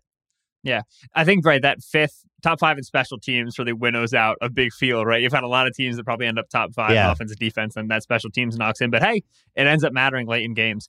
It doesn't surprise me. They're really, really, really, really, really efficient. It's the big plays. It's the it's the moments, right? It's the huge bombs they give up against the Dolphins. It's the turnovers in the red zone that kill them, right? Uh, I have been picking the Chiefs to come out of the AFC pretty much all year. I'm still picking the Chiefs to come out of the AFC. Yeah. If you ask me flat out why are the Chiefs better than the Bills, I'd have to make up an answer. You know, I'd have to kind of, I kind of, uh, uh, you know, uh, jerry rig it a little bit. But it's it's that aspect of the Bills where I, I want them to earn my trust, and I don't know if they've got that all the way just yet relative to some of the other AFC teams. Who do you think the Atlanta thing helps more? That the AFC title game between those two would be in Atlanta in terms of the game actually being in Atlanta. Mm-hmm. Obviously, it would help KC more to have the game at home, but playing KC KC versus the Bills, neutral site, indoors in Atlanta, who is that more it, helpful yeah. to? So I think it helps both of them uh, uh, overall. If you look at the numbers in terms of points per game in indoor games this year, both the Chiefs and the Bills are over 30 points per game. If we get a Chiefs Bills in a dome game, we will have a good day, right? Close the roof yeah. and let's score some points. Yeah, let's like, go. Let's give, yeah, I will say that one of the things you've seen with the Bills is when they play in really, really cold weather, sometimes the receivers struggle to catch footballs from Josh Allen because he throws it so hard, right? hits your hands and it hurts. Mm. Uh, and so if, if we had had like a Bills one seed and we ended up with like single digit temperatures, it would have been something to care about. So that's really the only thing where I think like maybe there's a little bit of a, of a needle move, but that's like a very niche scenario. In general, the second I saw, yeah, Mercedes Benz, I was like, all right, I know what I'm rooting for. I want 45 to 42 with 10 seconds left. That's what I want. Right now, we have on FanDuel KC's plus 165, Buffalo's plus 190. The Bengals are four four to one. Chargers are 11 to one. Me and Sal bet on the Chargers a week ago at 12 to one. And mm-hmm. then the Mike Williams thing we can talk about later. Let's talk about the, uh, the Mike Williams thing really making me nervous for this week. Yeah. But let's talk about uh, Niners Seahawks. So there's some there's some interesting stuff with this game. First of all, the Niners are way better and they should beat the Seahawks. But the Seahawks, Warren Sharp had a tweet about how the Seahawks are a really good cheap touchdown kind of lingering in the second half team, where they in the second half, the money line, their last 12, they're nine and three. In the third quarter against the spread last nine, they're eight and one. In the fourth quarter against the spread last 13, they're 10 and three. Mm-hmm. And this line right now is nine and a half, might move to 10. And that would be my big fear with betting the Niners minus nine and a half is like, you know, they're up 14, 15, say whatever. And there's Geno going down the field with three minutes left. And all of a sudden, you know, they Seahawks lose by nine or eight or seven. Um, there's no chance the Seahawks can win this game, right? We can cross them off for that. I don't think they do. I think that the the Niners' ability to generate pressure against a really young Seahawks front is just too great to overcome. Right uh, in the in the game previous, they played in Week 15. They had 16 total pressures from Samson Ebukam, Arik Armstead, and Nick Bosa. Uh, Nick Bosa and Samson Ebukam both had six. The reason I bring that up is because if I say Nick Bosa has six pressures, you go, yeah, he's a star. And then if I say Samson Ebukam also had six, yeah, the guy's in his bag. Yeah. You know what I'm saying? Like the defensive coordinator's doing his stuff. They've got a deep group. Uh, that up against a quarterback like Geno, who just wants to operate from the pocket. He's fine when he gets out, but they tend to try to work, you know, five steps, seven steps from the pocket. It's really tough for the Seahawks to handle. They've scored seven and 13 points against this Niners defense, respectively. The one big matchup for me, if the Seahawks are going to generate enough points on offense to keep this thing close, is DK Metcalf, their wide receiver against Charvarius Ward. When I go to think about like star players in the league, like legit, like play like stars week in week out that don't get any notice. I start with Charvarius Ward, the corner uh, for the 49ers. Came over from Kansas City. This year from Next Gen Stats, forced the highest tight window target rate at 35% since entering the league in 2018. Uh, just 11 receptions for 148 yards in man coverage in 2022. Jesus. Dominant man coverage defender. He shadowed DK Metcalf in the game they played in week 15, which is critical because the Niners don't do a lot of shadowing. They didn't shadow Davante Adams, and that got really sketchy there for a little bit. But he shadowed Metcalf, and Metcalf struggled. Only had four catches for 33 yards against him. Uh, the Seahawks paid Metcalf like a star receiver, 20 million per year. Metcalf does not like getting bullied and doesn't respond well to getting bullied. And in a game like this, divisional opponent, third time facing them, we know how they're going to play you, and we know that we need to beat them with explosive gains. We need to beat them with big passes. We have to be able to score with them the $20 million man's got to show up. Like Metcalf absolutely has to have a better d- game against a physical press coverage corner than we're used to seeing him have, such that the Seahawks can go max protection, keep an extra body or two in in coverage or in protection, excuse me, survive that pass rush, and then get the deep shot to Metcalf, get the deep shot to Tyler Lockett. That's what I'm watching for. Because if they can't create 40 plus yard gains, get big scoring drives, get big touchdowns, they can't sustain drives against the Niners, and the Niners can sustain drives against anybody. It's going to be that slow crushing that Kyle Shanahan likes to do. So Metcalf versus Ward, who's such a good corner, really, really big performance in this one. Does he have the championship belt for you, or does is Sauce Gardner have it? Who has the belt right now for best Best, Best corner, corner, league? yeah best cover corner? Probably Sauce still. I mean, like, uh, it sounds ridiculous to say of a rookie. I hate saying it of a rookie. I'm a big, like, I want to see it for multiple years. I don't buy one one season of production. Sauce is so good. Sauce is so, I was gonna say so, so it's Sauce for me. good. Yeah, yeah. yeah. Uh, I put together my my uh, first team in terms of of. Uh, I saw of- your first and yeah. second team, not a, not loaded with Patriots. Well, the Patriots are not loaded with really great players. That's the tricky part there It for was so, it was a sobering uh sobering Yeah. picture of 44 guys and one Patriot. But the, the top two corners uh, for me were, were were Sauce Gardner and Patrick Surtain. And I think that when you when I go to think about guys who just dominate every coverage, every type of receiver, no matter what, you know, and Sauce uh, obviously like cover three, kind of limited in how he's deployed, but Sertan certainly those are the guys. And then Ward starts to enter the conversation in that second tier. So the Niners were basically first in weighted DVOA. Seattle, I thought, tailed off second half of the season. They lost Brooks. Mhm. I Metcalf just seems like he can be taken out. To your point with the matchup, Yep. um, they do have Lockett back. I thought Walker was running better the last couple weeks, but it's hard for me to shake. I mean, they barely beat the Rams. The Rams, McVay's already like he's, you know, packed his luggage for whatever Yeah. vacation he's going to. Um, Baker Mayfield was atrocious in that game, like just flat out capital A atrocious, and they still almost won. So it's just hard for me to believe you go from that to this San Francisco team that it's not. Yeah. I'm going to end up taking San Francisco minus nine and a half. The Purdy the thing, piece well, of yeah, it. The line freaks me out though because Kyle will get a 14, 16 point lead halfway through the third quarter right. and go run, run, run, run, run, run, run, and he will beg the Seahawks to backdoor this thing. So spread does scare me in this one. Well, let me give you this one on FanDuel. San Francisco wins the first half and the game minus 185. Yeah, I like that. How about yeah, this? That makes sense to me. Buffalo wins the first half in the game minus 250. Hmm, that's uh, like minus two fifty is long, but that's surprisingly like I would have expected like three fifty. That I'm How about I, I, don't see how the Dolphins get on top of them. San Francisco and Buffalo win the first half in the game parlay plus 115 plus odds. It's very it, it the number of like ten point teasers, multiple team money line parlays that feel good in this wild card weekend has me so very concerned. Right? Like how many times have I checked? Okay, Bengals to win, Niners to win, Bills to win. Oh, there's no way this misses. Right? Like it's very it's very worrisome. But it smells correct. Like you know, what I'm saying? it, it it would be surprising to see teams like the Niners and teams like the Bills, who have had multiple seasons of playoff experience, come out and lay a total stinker in, in the wild card round. I'd be shocked to see it. And the Niners are, I mean, I think their ceiling is the highest of any in either conference. Whether there's still a lot of baggage with Shanahan, they still have a rookie QB Yeah. who's 6 and 0, but he's still a rookie. Um, but all the things they can do during a game, I just, there's no other team that can do the stuff they do. Yeah. Where it's, they can just split McCaffrey out as a receiver. They can take their tight end and just run 40 yard outs with him and wheel routes. And they have Debo, who's like, there's nobody else like him in the league. And they can just use all these pieces. It's like watching somebody make this incredible dinner.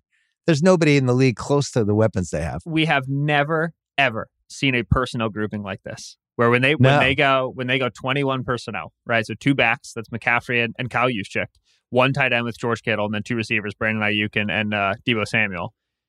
They can line up in any formation they want and do it with three different dudes in the backfield four even when they put kittle back there sometimes. Aiyuk they'll hand the ball off to him on like jet sweeps and stuff and then they can go empty five wide on the next snap we have never seen versatility like this and the level of preparation it takes is a total headache, right? To have to deal with all of this. So there's a little bit of like, all right, Seahawks are seeing it for the third time. Maybe that helps a little bit, but I'm not sure it's too much. If Shanahan gets like some of these base defenses, like Dan Quinn just kind of line up and play, John Gannon for the Eagles just line up and play with this level of versatility, with this much ability to like hide and play whack a mole, I, I I struggle to find a defense in the NFC playoffs that can stop this Niners offense, save for one. And it's the Giants because Wink Martindale doesn't care. He'll just blitz anything. Right. Send the house. yeah. Send pressure. Come beat us, to Brock break Purdy. Brock Purdy. Yeah. Yeah. Exactly. So it, it's, I believe in the Niners. I really, really do. And it's because this personnel grouping is just so unique. No Brooks for Seattle either, which is just a disaster because their defense wasn't really good anyway. I Mhm. to me, the safest thing to do is just if 10 team, 10 point three team tees or the money parlay with the Niners and just have some fun with that. It's the first game.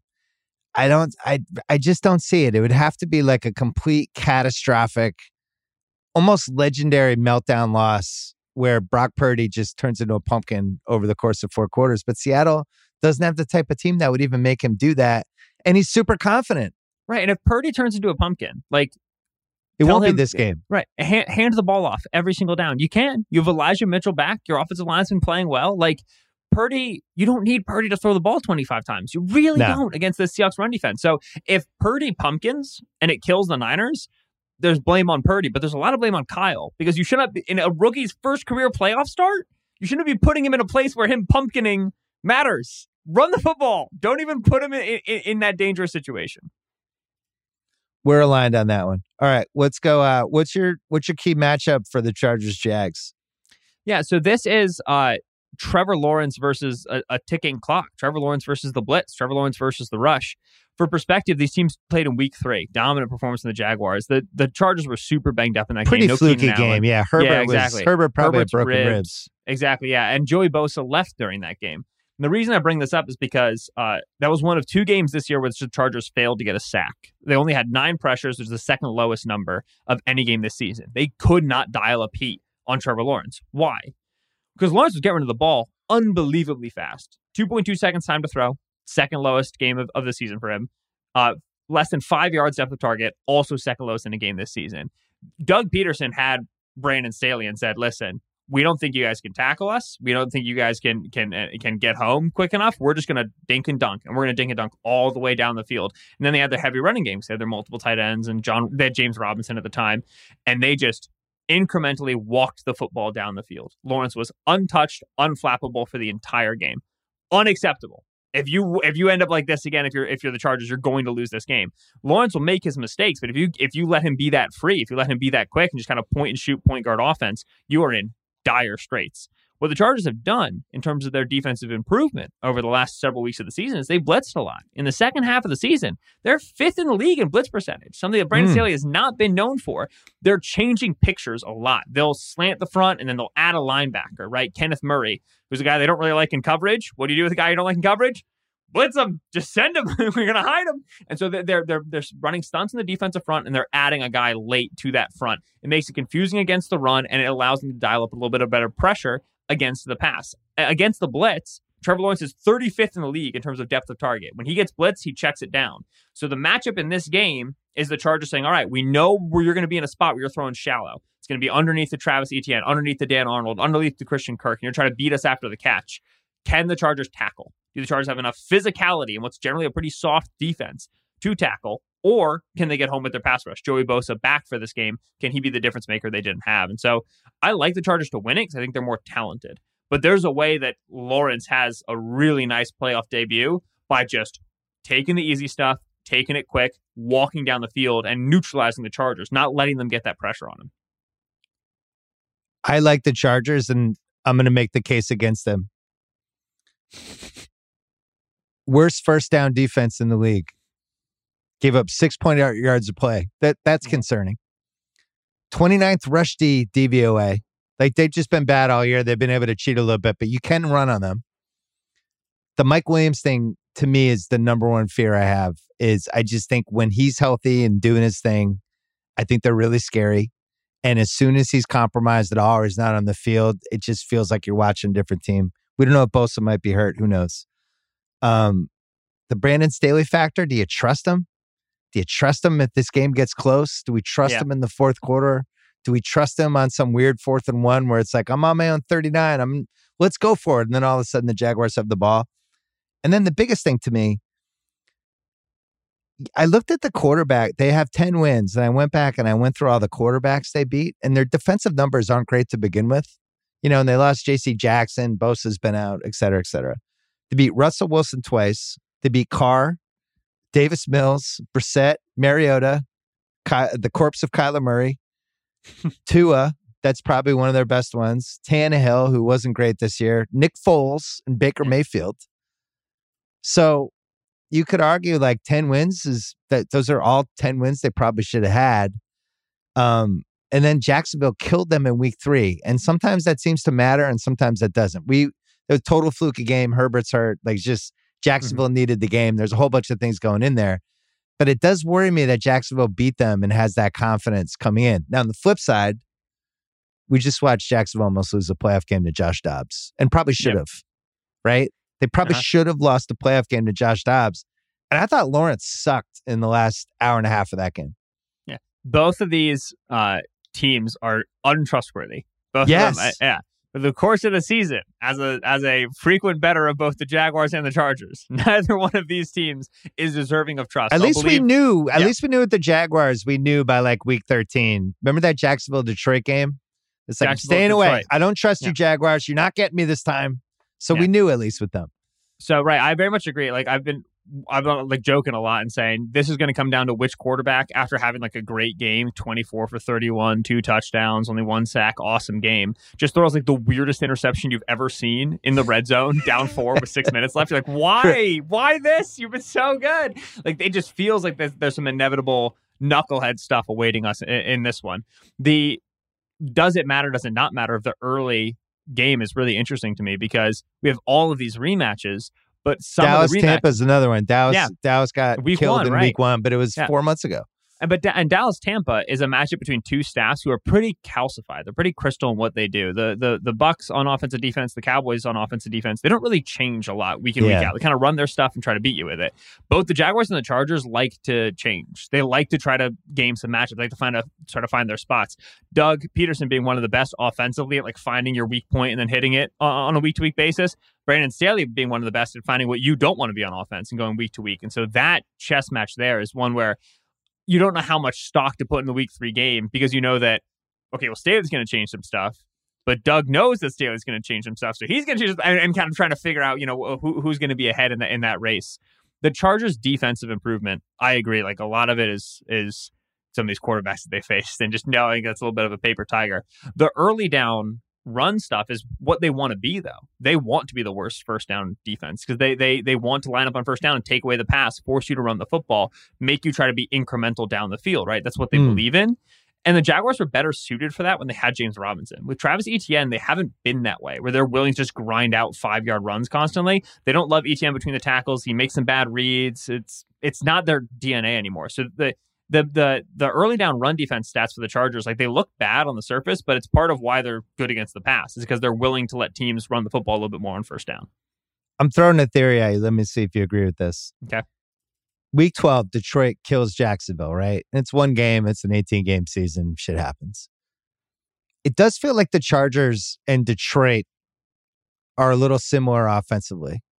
You know, and, and Herbert's a way better quarterback than Goff, mm-hmm. but you know, they like to have the ball. They're aggressive. They can run the ball. They have running backs that you can run or throw to. They have a couple really good receivers. And when they're on, it's cooking and they're clicking. And I do wonder with this Jacksonville team, could there be a scenario where the Chargers just beat the shit out of them? I don't think Jacksonville yeah. could beat the shit out of the Chargers, but I do think there's this there's a world where this game is like 38 to 10 mm-hmm. and we're like, "Oh my god, I can't believe I took Jacksonville. That wasn't close." So this this is this is such a good example of what you were talking about in terms of like, all right, at least we learned with the Jaguars like by week 13 like stop betting on them.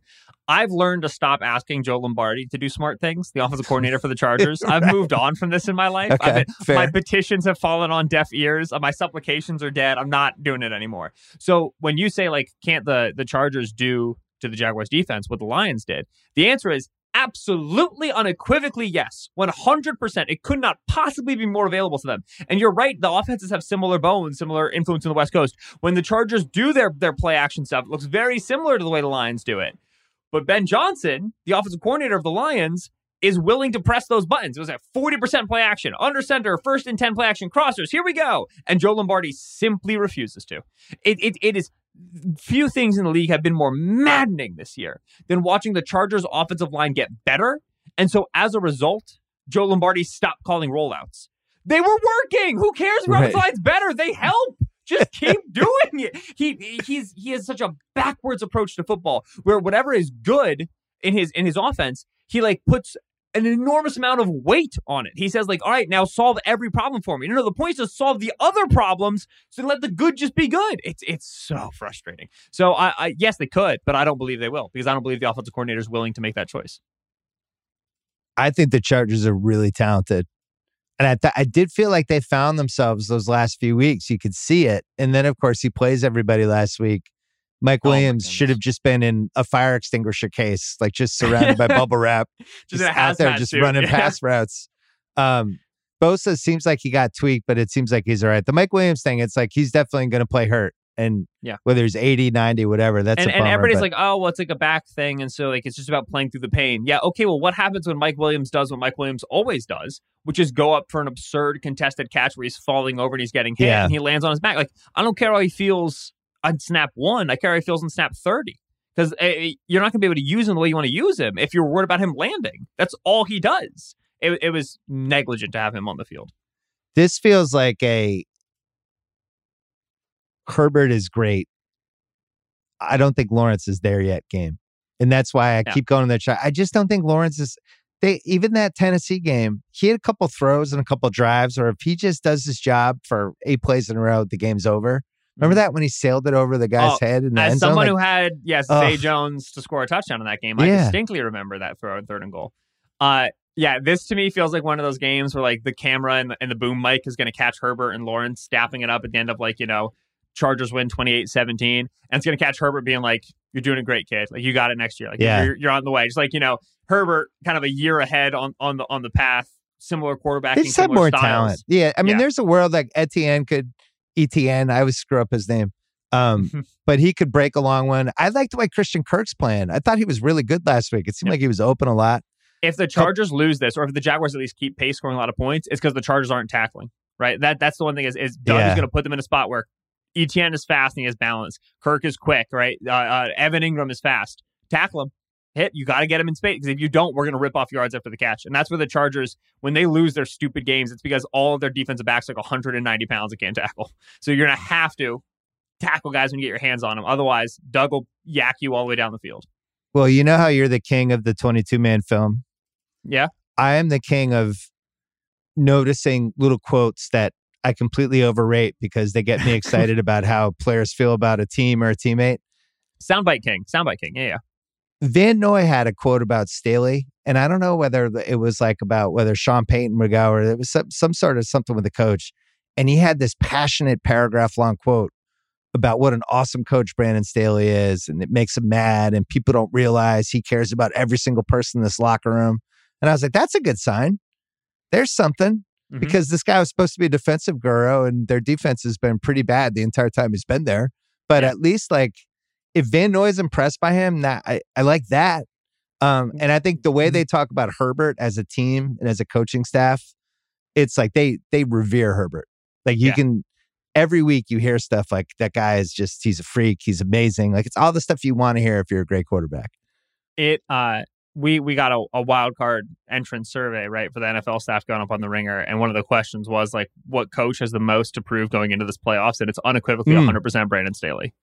You you can't have these players, and particularly this quarterback, fail to make the playoffs last year, make it this year, and then lose to a, a, a nine and eight Jaguars team. You can't you like I, I am as big of a Brandon Staley defender as you'll find.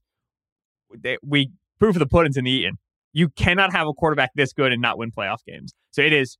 They just can't beat themselves. The yeah. Just don't beat yourselves. Just steer the ship. No dumb turnovers. No dumb fourth and one, fourth and one and a halfs where you run the fullback dive. None of that shit. All right, last game. By the way, a couple gambling rules for that game. Okay. Um, discount rule number nine discount anything that happened the first five to six weeks of the season just throw that out we're doing that here good. rule number 12 beware of any team that celebrated the previous weekend's victory like it had won the super bowl Um, right. Yeah. borderline Jags. Like it was a Mm-hmm. little like, all right, settle down, guys. You beat Josh Dobbs. He wasn't in the league Yeah. 17 days ago. Like that, nice win. Congrats. When they're when they're yeah when they're cutting to Shad and Omar Khan and, and Tony Khan and kind of you know having a big celebration with the owners Yeah, like okay guys there's a, there's a game Scale next it week back. Yeah. Week 19's coming up. All right, last one. We have the Ravens and the Bengals, and I hate this line. Um, it looks like Huntley's playing. I don't know why the line isn't six. We're getting an extra four points with the Bengal with the Ravens here. It's plus ten. So this would violate rule number six: never pick an underdog unless you genuinely believe that it has a chance to win. On the bright side, rule number ten: when in doubt, gravitate toward one pick that would screw over the most gamblers and experts, and definitely go against the single worst gambler you know, which is a Bengals tease, which I think everybody had this week. right Rule number 11 is don't talk yourself into a terrible QB ever for any reason. I don't think Huntley's terrible, but he's also not good. Huntley's stats are alarming. His Yep. last seven games, they have not scored 20 points in any of the last seven starts he's had. Mhm. Um, 19, 13, 10, 16, 3, 17, and 13. They're thir- 23rd offense DVOA without Lamar. They've only scored six touchdowns. There's a lot of reasons to think Bengals, Bengals, Bengals. I am Yeah. concerned about two things, Ben Solak. One, division rivalry. The Ravens, it's just always 13 and 9 heading into the fourth quarter. Just always Yeah. is. That's one. Eh, Should we be more concerned that the Bengals lost the right side of their line? Feels like that's something. That's, something. not nothing. It's it's certainly not nothing. Uh, the the Tyler Huntley stepping in for Lamar, and I agree that like he hasn't been terrible. But one of the things we have to remember is usually when backup quarterbacks enter offenses, there are existing pieces in place to help that man, and Right. that is not, Not- the not case in case. Baltimore. Yeah. Right. Huntley and Brown's games serve as such a stark reminder of how much this ship is built out of Lamar. This is Lamar or bust. Uh, Greg Roman is not elevating. Even Mark Andrews, who's like good, just has his drops where you're like, dude, come on. It's the backup. Like, you have to catch it. This is killing us. They're cutting DeSean Jackson to sign Sammy Watkins. That's as dire of straits as it gets Oof. in 2022. So, like, yeah, could Huntley like have a good enough game? Yes, but like the Ravens offense itself isn't enough to, to me like warrant any interest. What does warrant interest is this Ravens defense, as you say, against the uh, the Joe Burrow Bengals. Uh, Burrow has had five games this season with a negative EPA per dropback. So he's had five generally bad games throwing the football. Two of them have been against the Ravens. Week five, which is in your five to six week stretch, this doesn't really matter. Uh, and then in week 18, where week 18 was by EPA per dropback, his second worst game of, of the season. And this is with the Ravens. The Ravens had Daryl Worley, Worley out there, just didn't even know he was still in the league. And he's playing outside corner and getting moshed by Ja'Marr Chase, right? The Ravens hired a new DC this year, Mike Macdonald. He was on their staff previously, and he was the DC at Michigan. And they, they got rid of Wink Martindale. Martindale was all blitz, man coverage. And Joe Burrow just ate that up, ate it alive. This year, it's fake the blitz, occasionally send a blitz, drop a guy into coverage. They play a ton of zone, and they have in, in Roquan Smith, a player who really just ties everything together. Awesome got- trade. They they they fucking love Roquan Smith. It, it is. It, I love the trade so much because one, I love Roquan. He's a great player, and now he's in a really good defense, and he's helping so much. And two, because the nerds hated it because it was a trade for a linebacker. Yeah, you And can't. they- oh, that's yeah. the most overvalued position. And then right, and then they paid him twenty million dollars, and everybody's furious. And it's, well, how about went, the fact that they got a second rounder and then wasted one on Chase Claypool? Oh, Chase It's like Claypool. brilliant Bears trade. There's that- Oh. nope, that's good. Yeah, and the uh Roquan with with with Roquan off the field, they're thirtieth in EPA per play allowed. With him on the field, they're first. They went from like fifteenth in DVOA defensively, like second. Oh, I it- test. I test. He's awesome. He's all over the place. so very clear in, in- terms of impact, range of the field that he occupies, and and also critically uh, being a rising tide, being a centerpiece. Him playing Mike moves Patrick Queen out of Mike, and Patrick Queen, who's fast and physical and and, and aggressive and has a lot of good to him. Is struggles with play recognition, struggles with Yeah. ID, struggles with the mental aspect of the game. So you put Roquan in there, and then it knocks Patrick Queen to weak side. He's been much better, so much better since Roquan's gotten there. And because you have two linebackers on the field you like, you're now playing nickel all the time, which means Kyle Hamilton, your first round pick, has played slot corner. He, he has been a, a primary slot corner for them since the Roquan trade, and he's an awesome slot corner because he's six foot four with a wingspan the size of Texas. He's Right. uh, he Roquan ties everything together. They have played Burrow and the Bengals really well because they force checkdowns. They they uh, they're able to pressure with forks. They do some of the simulated pressure stuff. They can get a free rusher, right? Burrow struggles sometimes with that like pre-snap to post-snap rotation, so they can get a free rusher with four. They can move Burrow off of his spot, and then they can force checkdowns. And they rally downhill and they tackle. Burrow's lowest depth of target this season by a mile was that Week Five game against the Ravens. So are the Ravens going to win? Absolutely not. No. There's don't talk ourselves into it. It's not going to happen. I don't think it's an absolutely not. But but that 13 to 9 like you said, I the, the, total of this game is I want to say 40 and a half. I think that's too high. I think we're going to see a lower scoring game. And I think it's because this Ravens defense is going to keep them in this game for a long, long, long time. Reasons to be scared of Cincy. Too obvious for tease. No right side of the offensive line. They've now lost Collins and Cappa, which is mm-hmm. a, a semi disaster. Could the Ravens be in FU mode with Lamar a little bit if he doesn't play? The the rest of the players like we don't need this guy. Let's go out and show oh, them we're yeah. not about Lamar. I see that, I see like it, nobody believed in us without Lamar. There's some, nobody believes in us with the Ravens. Um, since the Roquan trade, which we've been talking about, their second DVOA against the rush, tenth against the pass. This is like a legitimately good defense. Yeah, and the Bengals have not been running the ball well over the well, late start of the season, especially the without thing. Collins. Yeah, the last couple weeks, Mixon's not been able to get through the line of scrimmage Baltimore's losses this year four points, three, four, one, 10, 3, 11. And FanDuel's stats for the game so far 85% of the money is on Cincinnati and 81% of the bets. I, I promised myself that I would only bet on the Ravens if Lamar was playing. And well, now we're here late Thursday and I want to do it. Neither of us think the Ravens can score 20 points in this game, right? Mm-hmm. I think that's if they win, this is 19 16, 16 13, right. 13 10. It's Tucker versus McPherson, what, whatever. If you like the Bengals plus 10, why not put them with the under? Or why not do an adjusted under? Like adjust the under to like 46 and be like, I think the Bengals are going to keep this close and it's going to be an ugly low scoring game. Don't bet the plus 10 and not bet the under. This isn't right. going to be a 30 to 20 type game. It's just not. Yeah, and that's why like I personally like the under. That's what I, I purchased in the beginning of the week, and that's what I'll hold heading into the game. But when you have a, a total as low as 40 and a half at a 10 point spread and you like the under, by default, you like the dog a little bit. You like the dog to cover. The problem is the stat you brought up at the top. It's, we don't see a lot of covers no wins in the wild card round, right? right. We usually see teams uh, land the plane if they're going to actually keep this thing close. And so, yeah, but the rule with this stuff yeah. is if the line seems way off, at some point you got to look. I I yeah. personally think the line should be without the right side of the Cincy offensive line and how good Ravens defense has played and how smart their coaching staff is and the Tucker yeah. factor, where if you're over the 39 yard line, you get three points. Mm-hmm. I just think it's going to be close. I don't care, yeah. but that it, Huntley could kill him.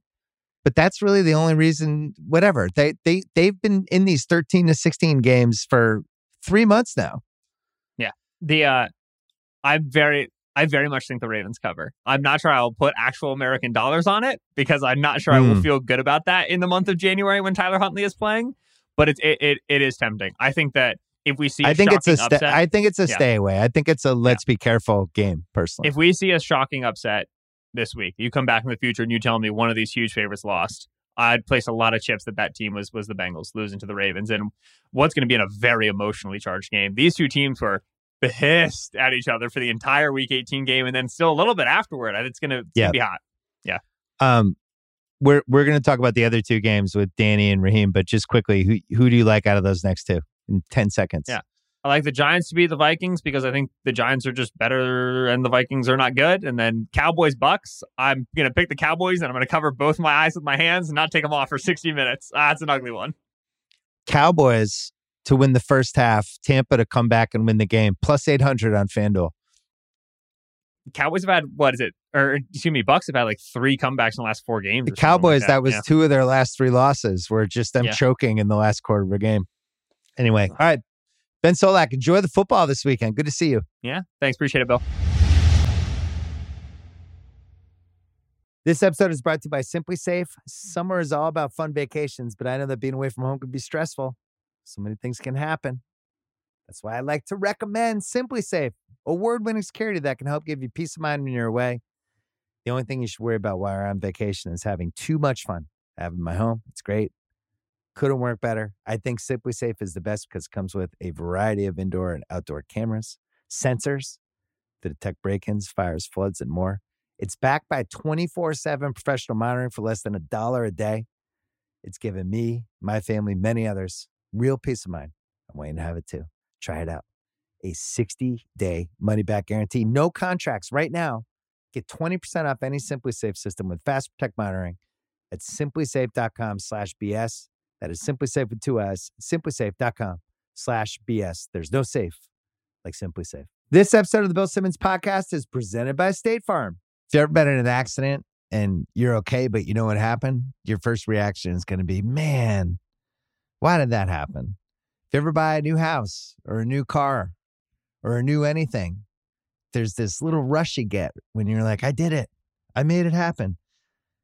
But really, the only words you need to remember are like a good neighbor, State Farm is there. State Farm has options to fit your unique insurance needs, meaning you can talk to your agent to help choose the coverage you need, have coverage options to protect the things you value most, file claim right on the State Farm mobile app, and even reach a real person when you need to talk to someone. Like a good neighbor, State Farm is there. Learn more at statefarm.com.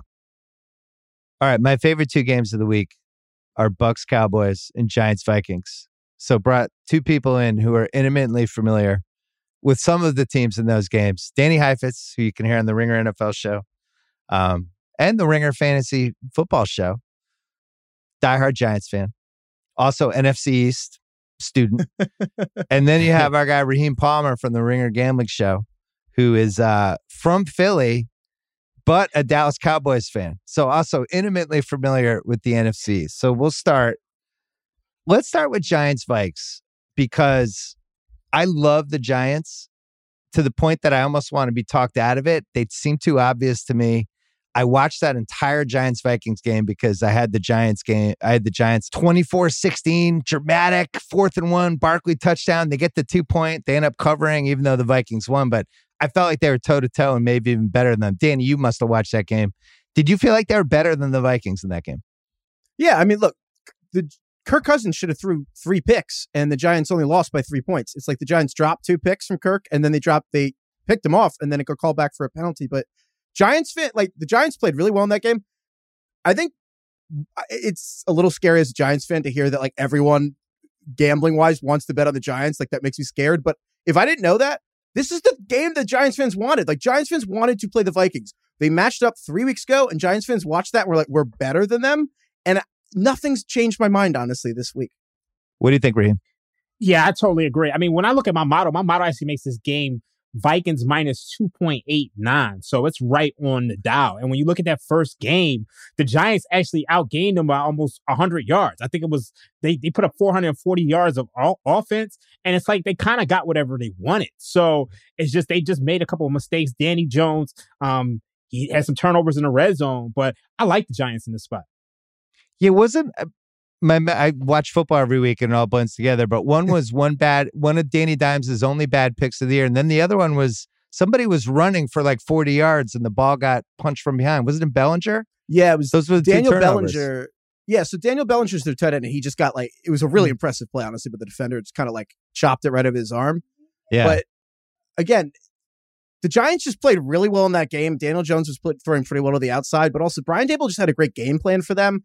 And honestly, like if any, if I'm concerned about anything, it's the Giants blitzing too much. I talked about this with Steven on the NFL show this week because actually the Giants actually were better when they weren't blitzing, and that's when Kirk threw all those picks that the Giants like should have actually been able to get. But on the plays that the Giants basically blitzed like half the time. On the plays the Giants blitzed, Justin Jefferson had like six catches for five first downs and 93 yards. I really would prefer if the Giants just bracket Justin Jefferson and dare right. anyone to beat him. And it's like TJ Hockenson mm-hmm. stuff. Uh, Hockenson had like 15 targets or something because the Giants have the worst linebackers in the league. But that's it. That's all the Vikings got. And so I, I let Kirk Cousins sit in the pocket. Like we, the Giants have good pass rush. I got, I got to push back on that that a little bit because I mean we've consistently seen Kirk Cousins struggle against the blitz. I mean I think when he's blitzed, that is true. His his passer rating goes from like 72 to like 51. And the one caveat I want to add here is the injury to right tackle Brian O'Neill.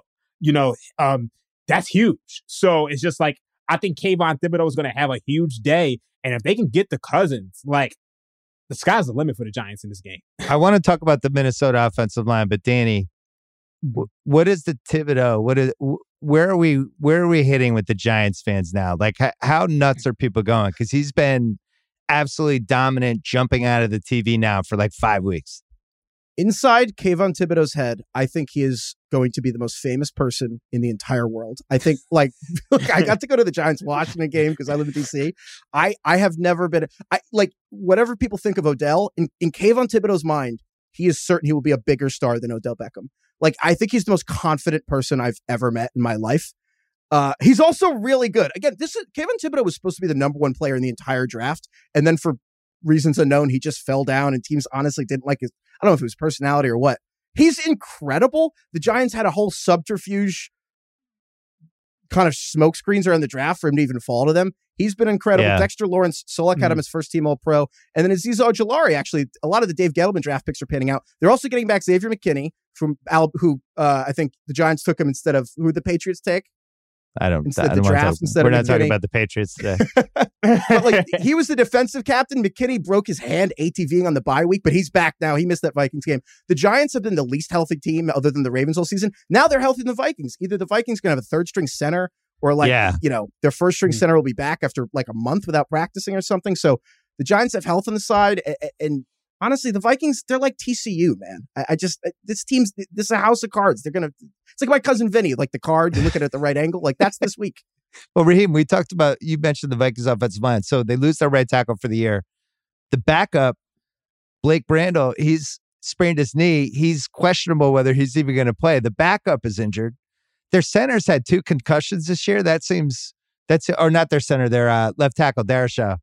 Um, he's had two concussions already this year, so he's been banged up. And then the center, Bradbury, he's questionable. They think he's going to play. The backup center's out because he broke his leg. I bet on them two weeks ago when all of a sudden their third string center was out there and the entire line collapsed like an accordion. And I really think the Giants, between the blitzing and Thibodeaux being like, I'm going to be the most famous person in the world after this weekend, those two things, I think the Giants can get after Kirk, right? And then you're betting on Kirk under siege, which we've all been in that betting position. There's nothing less fun than Kirk Cousins under siege when you have money on him. Oh yeah, without without a doubt. I mean, I just I just think there's too many things that the Giants can do right in this matchup. Now, obviously, you have to worry about Justin Jefferson on the other end, but w- what have we seen from the Vikings all year long? They win one score games. Like they like Yeah. they're they're on a heater right now. They're the guy at the crap table who just hit, you know, or the, the guy at the roulette table who's hit 10 blacks in a row. Um, Right. At some point, as I always say, there's only so long fake thugs can pretend. And, you know, this, this Vikings team is 13 and 4 with a, a Pythagorean expectation of eight games. So this is this is a team. Did you see that two was the record? Yeah. there, it was a 4.6 difference between the real win and Pythagorean, which is like by far the record. It was like one plus more. And then the other thing, They're literally the luckiest team of all time. Yeah, I- the we luckiest can't of say all that time. enough. Also, Yeah. out of the, all the playoff teams since 1981, this is on Football Outsiders. They are the ninth worst DVOA team. They're 27th for the season, ninth worst ever. And the other eight teams that were actually worse than them, um, you had three of them lost in the wild card game, and then the other five lost in the division game. So the lifespan of this is round one or round two, and you have to go home when all of the advanced stats are this bad, Danny. I- Hmm. To put that in, I like Raheem's analogy with roulette because let's just say instead of a football team winning all these close games, you were a person at the roulette table who had just won 10 in a row. The casino would be doing everything humanly possible to get you to stay at the table. They'd be like, we'll comp your room. Here's all these meal vouchers. Like they give you everything because they know you're going to lose and give it back. It's like the Vikings were a person, get up, walk away, keep your mo- their money in your pocket. Yeah. Well, the other mm-hmm. thing with them, well, the minus 19 point differential, which is just iconic. And mm-hmm. then Raheem, I to me, the Giants, I was hoping this would be the matchup. You love boxing. Yeah. The Giants are like the Philly fighter that nobody, they're not that good, but nobody wants to fight them. And people keep passing up opportunities to have fights with them and they and they have a better record than they would but then every time they fight somebody they might lose but it's 12 rounds and the other guy has a fractured orbital bone and they're weird and they're lefty and they're kind of like bobbing and doing weird shit. I don't want to play the Giants in the playoffs. They're too unorthodox. They're too weird. They're they're the drunken master, Emmanuel Augustus. And it's like you look at like a guy like Daniel Jones. It's like his ability to scramble and make plays on the move is just incredible. Um, you know, one stat I want to give you is that Daniel Jones is actually better on the road. If you look at him throughout his Mm. entire career, he's 17 and 5 against the spread. That's 77% as a road underdog in his career. Wow. So if there's a spot that you want to back Daniel Jones, it's on the road. Heifetz, we we texted a lot about this. I my thing is you have to give up on the QB after two years, three years max. If it's not there, it's not there. It's like a relationship. If you're on 10 dates with somebody and there's no spark, like stop taking the person out. In in Dimes's case, the Daboll renaissance and just Daboll come into his life seems to be like almost a black swan event. It's it's turned him into a guy that I am afraid to bet against and I'm comfortable betting on, which I would never have guessed in a million years. Do you root for him? What's it been like to root for him? The exact same way. I was as pessimistic as you could find a Giants fan and Danny Dimes. I used to worry, like, never mind his pocket awareness. I used to worry for him just crossing the street, like looking both ways. I was like, will you see a truck coming? But you're right. I, I like was out on him and I had the same thing. I was like, it's a relationship. You know, you feel it or you don't. But honestly, it just took a long time. It's like the Harry met Sally of quarterbacking. I guess maybe Oh. that's Geno Smith. No, that's good. But- no, I like but- I like it for Danny Dimes. It's better. But I, I he he against all and really I didn't want to believe this about him. He's become the heart and soul of the team. He's the ethos. Dave, when Brian Daboll came in, he was like, the Giants will be smart, tough, dependable. That has been Daniel Jones. And honestly, if they want to get, there's no one they could possibly replace him with this offseason within reason that would be better. Like, you got to bring him back. He's been everything that has possibly been asked of him.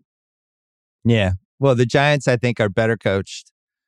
I think the luck thing has to turn at some point. From a gambling manifesto standpoint, rule number six never pick an underdog unless you genuinely believe they have a chance to win. I genuinely believe the Giants can win. And I actually think this line, it's three right now. I think it will go to two and a half or two by game time. So grabbing the three right now on a Thursday is great. What And does then the have a- gambling manifesto say about when both teams genuinely believe nobody believes in them? then it just cancels out. It's a wash. I have a new rule that I was thinking about adding. We'll see how it goes. Um, you can't dismiss the super nerd evidence when it's absolutely overwhelming. And in this case, there's so much super nerd evidence against Minnesota that at some point you just have to. I mean, the the game that beat Giants, they had a 61 yard field goal, right? Greg Joseph, who we've all bet on and lost with or had some sort of bad experience with, but he na- happened to nail that one.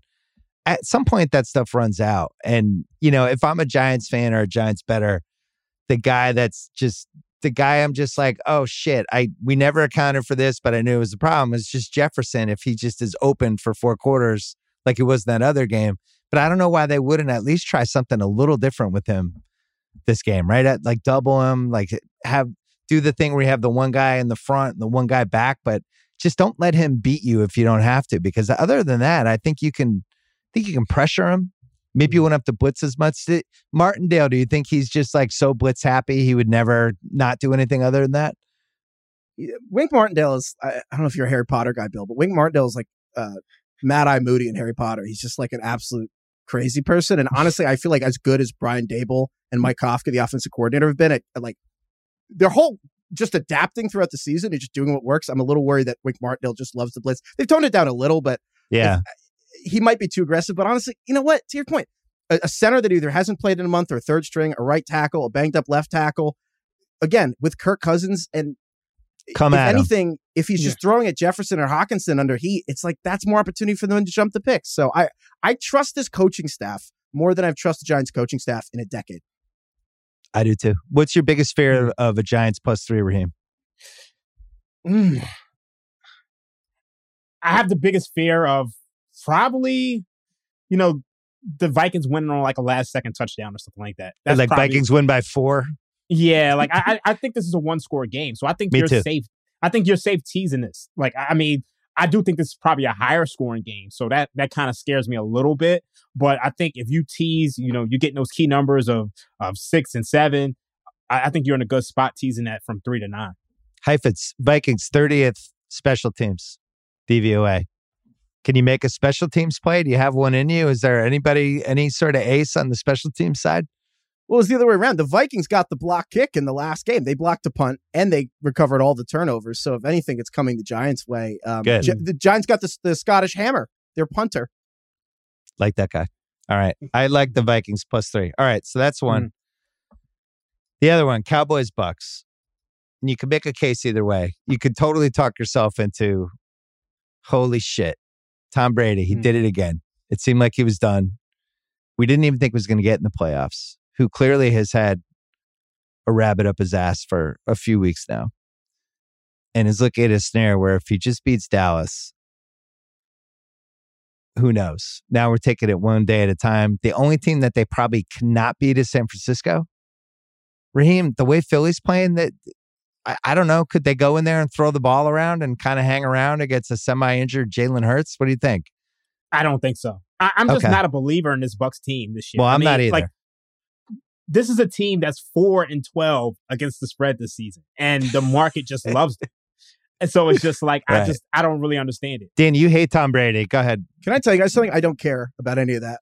I I I have as a Giants fan, and Bill, I, sorry to open some wounds, but I I've rooted against Tom Brady like basically my entire adult life. I don't understand what's happening. Like if you could go back a year and just tell people that people would once again be counting Tom Brady out in the playoffs. I understand the Bucs have been abysmal to watch this season, like they're awful, but Yeah. I feel like I'm taking crazy pills. They're playing the Cowboys, who have done nothing but choke in the playoffs for 20 years, and Tom Brady has just pulled out three of the quietest, most unbelievable comebacks in the last month. They looked ugly, but he, all these double digit comebacks. And I'm like, I, if it happens, it'll be the most obvious thing to happen in hindsight.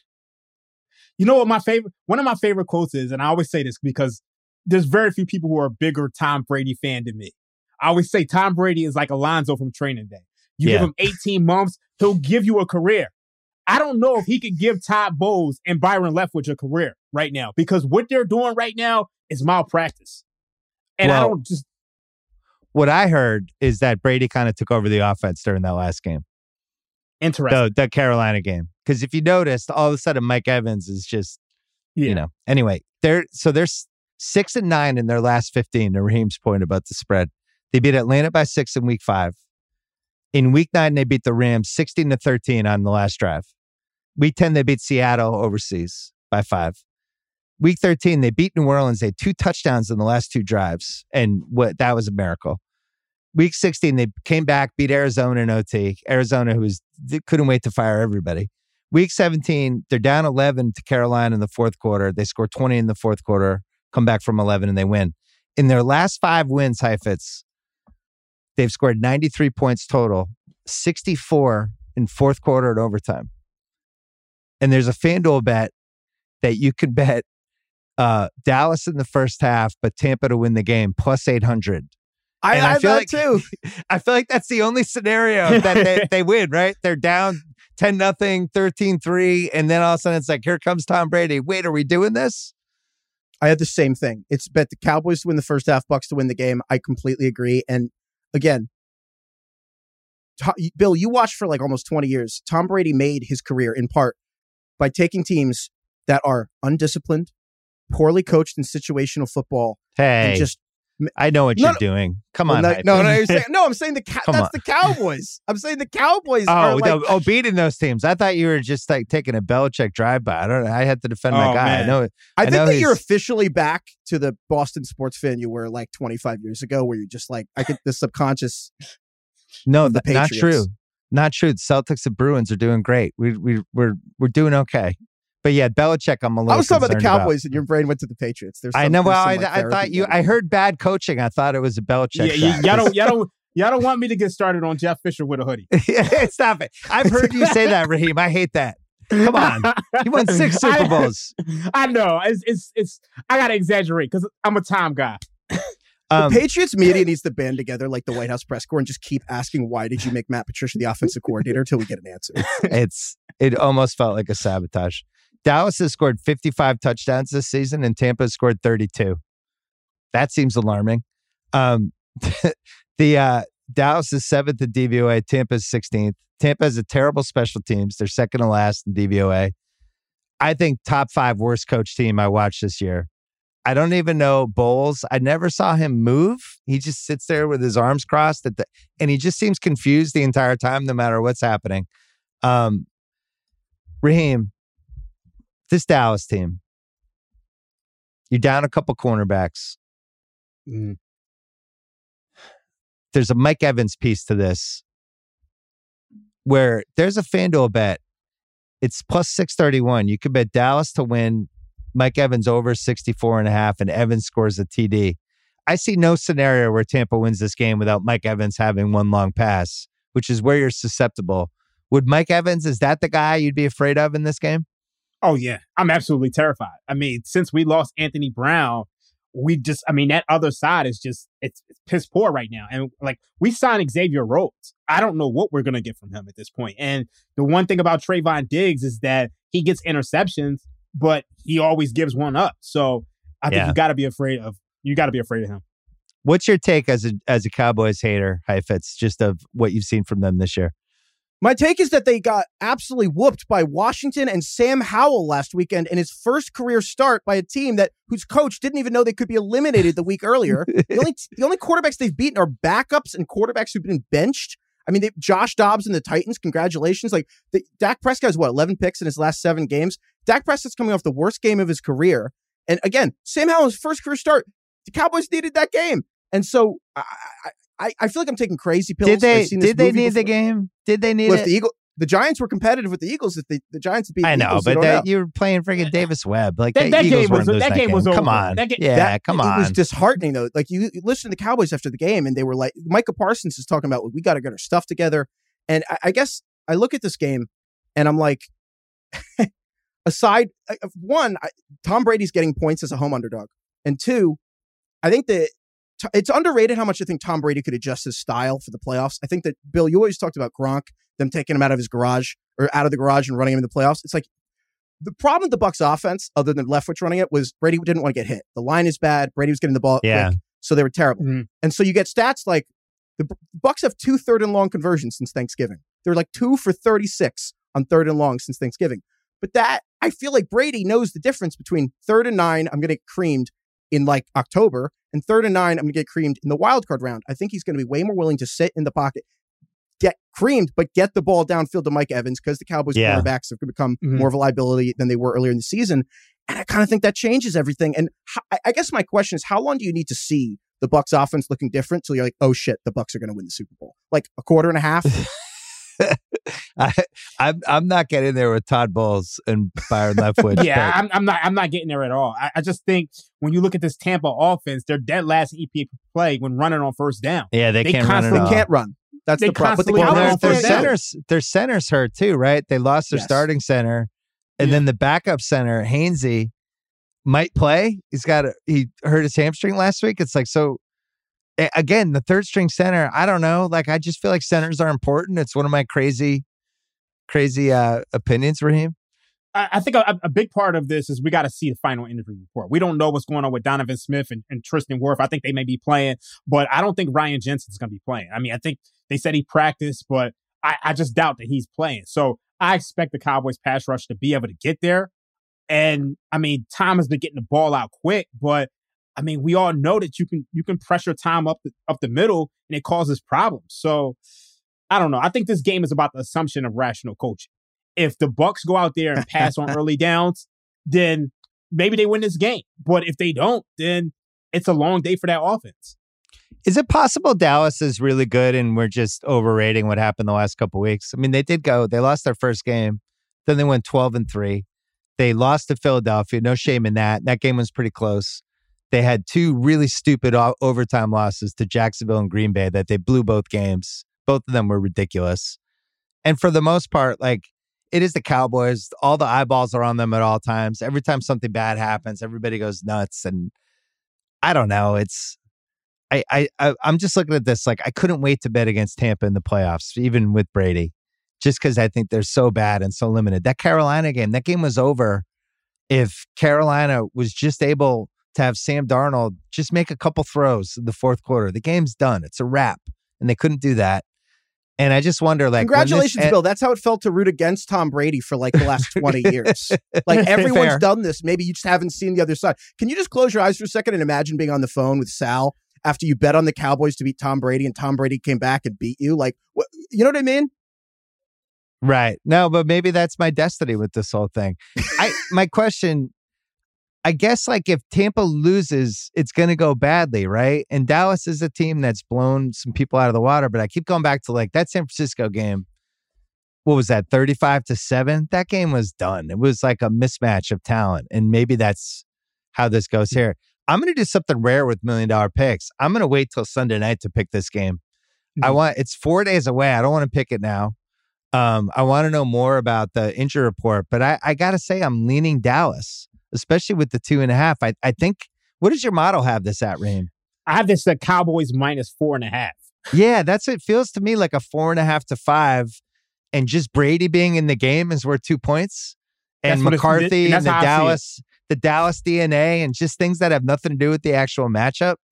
Um, but it seems one the thing I- line seems too low.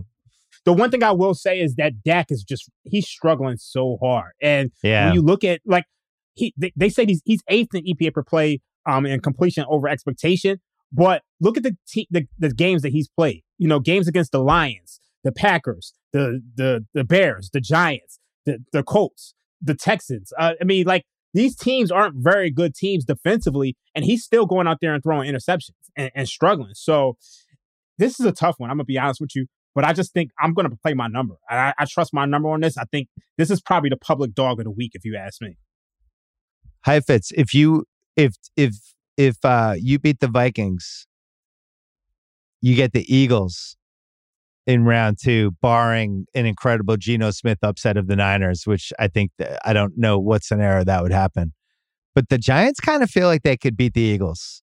And the Giants fans kind of feel like they could go in there and do some stuff, correct? Yes. The Giant. I know Brian Daboll said we're not playing with house money. The Giants are playing with house money. I don't care. This is just like a pure joy.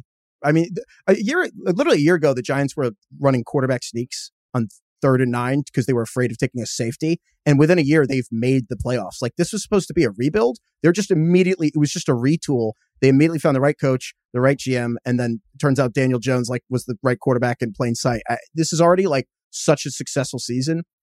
I, I mean, even if you added the Vikings win, it would just be joy to play the Eagles. Raheem, that Heifetz was one of the people that talked me out of the Giants over before the season.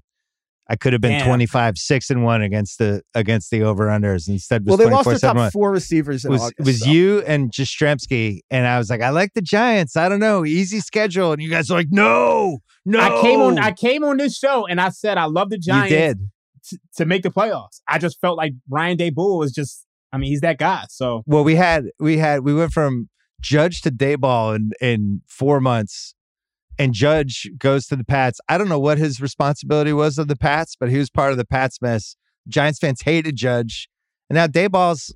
I compared him. I, I feel like there's some Parcells kind of magic, early Parcells, early '80s Parcells. You weren't alive for that Heifetz, but just this coach that comes in and transforms everything. It's pretty cool. He- yeah, he's not Parcells in like the the disciplinarian vibe, but like I think Brian Daboll, No. I will say, Hmm. I don't know how many coaches in NFL history would look more natural at a tailgate outside the game. It looks like he just wandered under the sideline, especially he's got the goatee now. Uh, I, but they, it's been transformative, and also I think that you know the fact that the Giants went from Jason Garrett, who looks like a mannequin on the the like the Yeah, Sunday and A smiling mannequin. looks like he's Mm-hmm. made of like a plastic. The, I mean, the Giants under Jason Garrett, they were outscored. I think the year before this year, seventy nine to zero in the final two minutes of the two minute warning, which is impossible. And now you see what the worst coaching possible looks like to the best, and that's been the whole season. So I that's and that and again, the thread between these two games, I think Raheem, you nailed it. Mm-hmm. The injury reports coming out because we're recording this Thursday. The injury reports, both the Vikings and the Bucs are looking at like maybe a third string center, possibly. And then both teams having like injuries at the tackles. The Cowboys have injuries. I think that that is very important considering how important pass rush is to affecting Brady, to affecting Kirk, and, and making Dak's brain malfunction. Raheem Giants twenty four to one on Fanduel to win the NFC. oh no, nah, don't do it. I'm Don't do it. I'm just relaying the information. I'm not saying I'm betting. I, I I'm just can't- I saying can't 24 to 1. I'm- I, I'm, I'm gonna take my Giants playoff money and I'm gonna um you know quit while I'm ahead. Here's Bill, the road. 24 to 1 Heifetz. in AFC. Just do 50 to 1 for the Super Bowl. Here's the road. Well, you're not winning the Super Bowl. Here's the road. Yeah. You win this before. game. You win this game. Oh, I, I see the little smug smile on your face, Heifetz. you win this game. You go into Philly. Philly hasn't looked good in a month. Shocker, you beat them. And then Dallas beats San Francisco. And now you get to play Dallas, who you also know you can beat. It would be all teams you know you can beat three in a row. You're not beating San Francisco 10 out of 10 times. I don't think. That would Probably be the not. But like, look, the, the Giants made the Super Bowl in 2011 because they played the 49ers in the, in the NFC Championship game and they were a huge underdog. And then the Niners fumbled two punt returns. And like weird stuff happens in football. Right. And Yeah. at the end of the day, the Giants have coaching. They have coaching and they knock on wood. I don't want to say this out loud here. The- I'm not going to say what I was going to say about turnovers. All I'll say is the Giants are very well coached. And I, how many teams every year lose because they're not well coached? Always like the coach and the QB who at least doesn't make mistakes. So we'll see if Dimes can do that. I like the Giants plus three. We're going to talk about a million dollar picks in a second. Raheem, thank you. Heifetz, thank you. This episode is brought to you by BetterHelp. I understand that some things you just want to keep private. Maybe it's something you don't want anyone to know, or maybe you think it's something minor, so why bother? But if you keep everything bottled up, if you let those emotions sit there and fester, it could be really, really bad from you. Sometimes it depends on what kind of family you're from. Like my dad's family is one of those. They bottle everything up, bottle everything up, and then they all just get mad at each other. Listen, talking things through is more helpful than you think. If you want a safe space for that conversation, I recommend some therapy. Think about the things you can get out of therapy. First of all, a sounding board. You can learn better coping skills. You can learn how to set some boundaries, maybe how to empower yourself a little better day to day. And if you want to give therapy a try, well, I have an answer BetterHelp, a convenient and flexible way since entirely online right now. It's easy to get started too. You can fill out a brief questionnaire to get matched with a licensed therapist, and you can get it off your chest with BetterHelp. Visit betterhelp.com slash Bill Simmons today to get 10% off your first month. That is betterhelp, H-E-L-P dot com slash Bill Simmons. This episode is brought to you by Michelob Ultra, the official beer partner of the NBA. It's just what you need to sit back and enjoy the game, and they're also getting fans closer to the game than ever. You can win exclusive NBA prizes like courtside seats, signed memorabilia, and more. I love Michelob because of how light it is. It's only 95 calories with 2.6 carbs. You know what the perfect time for Michelob Ultra is? A little double header, little NBA double header. Right, first half of the first game. I don't know, West Coast time. That's usually about five o'clock, five thirty. Perfect time for a beer. You can do it. Grab a pack to enjoy today. Learn more and enter for your chance to win at michelobultra.com slash courtside LDA 21 and up. All right, we're going to do million dollar picks in a second. Wanted to go through the playoff gambling manifesto really quickly. As you know, my dream has been to go 11 and 0 on my picks during the playoffs. It's never happened. Now there's more games. I guess now it'd be 12 and 0, but regardless. The playoff gambling manifesto, I first wrote this on my old website. I've been tinkering with it ever since. Here are all the rules. I'll just go through them fast. Rule number one beware of the looked a little too good the previous round team. We mentioned that's basically the Jags since last week was a playoff team uh, game. Rule number two don't bet against God, puppies, and gambling theories from Pakistan.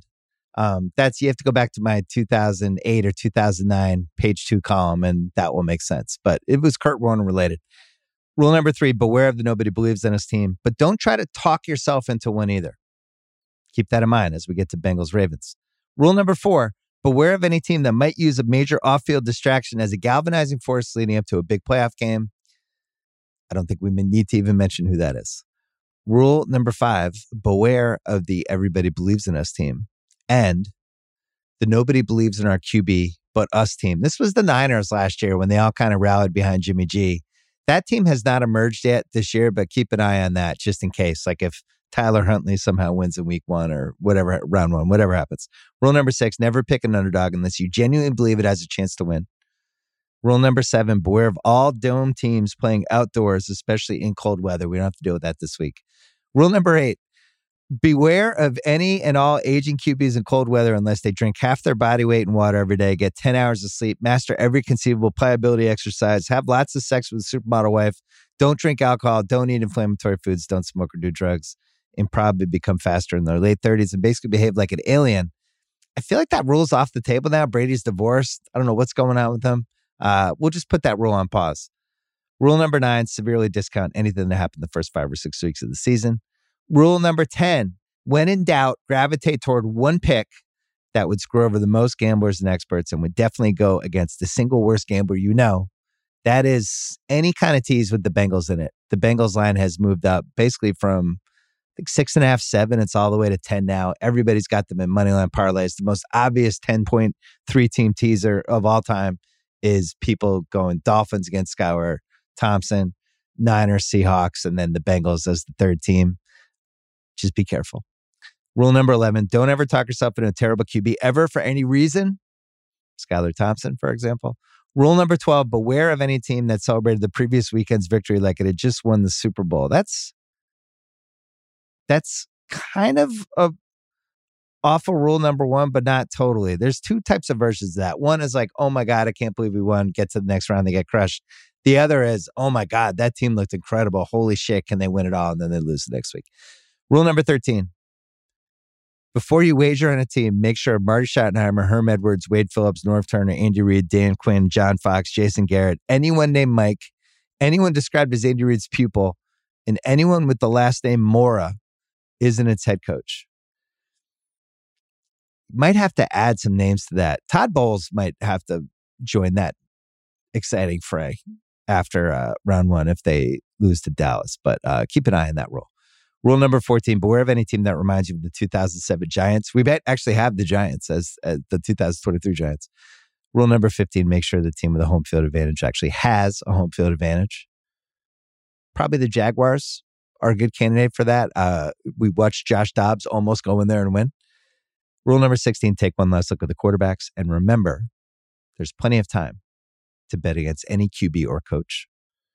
And then rule number 17 don't try to be a hero, just try to win money. Those are the Gambling Manifesto rules that we're going into 2023 with, and we are going to do right now the million dollar picks for round one. We are up $11,000 after winning $900,000 of fake money in week 18. I told you would be in the positive. We scrapped our way back. It's a it's a little humiliating to only be up eleven thousand dollars, but at the same time hilarious. Uh, round one, we are putting five hundred thousand dollars on three games that I really like. The first one is the Chargers minus two and a half against the Jaguars. It seems like Mike Williams is playing. I just think this line should be three or higher. I think the Chargers have more talent. I think there's a strong case to be made that the Jaguars kind of won their playoff game last week against Josh Dobbs, who, by the way, almost beat them and could have beaten them. And Trevor Lawrence left a lot of throws on the table. I think the Jags just get into round one as their victory. The Chargers have a chance if they can stay healthy and if Brandon Staley can stop getting their players hurt and they can stop shooting themselves in the foot and they can unleash Herbert.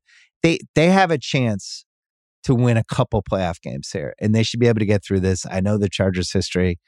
I like the minus two and a half and not the three. That half point is basically an I don't trust the Chargers half point.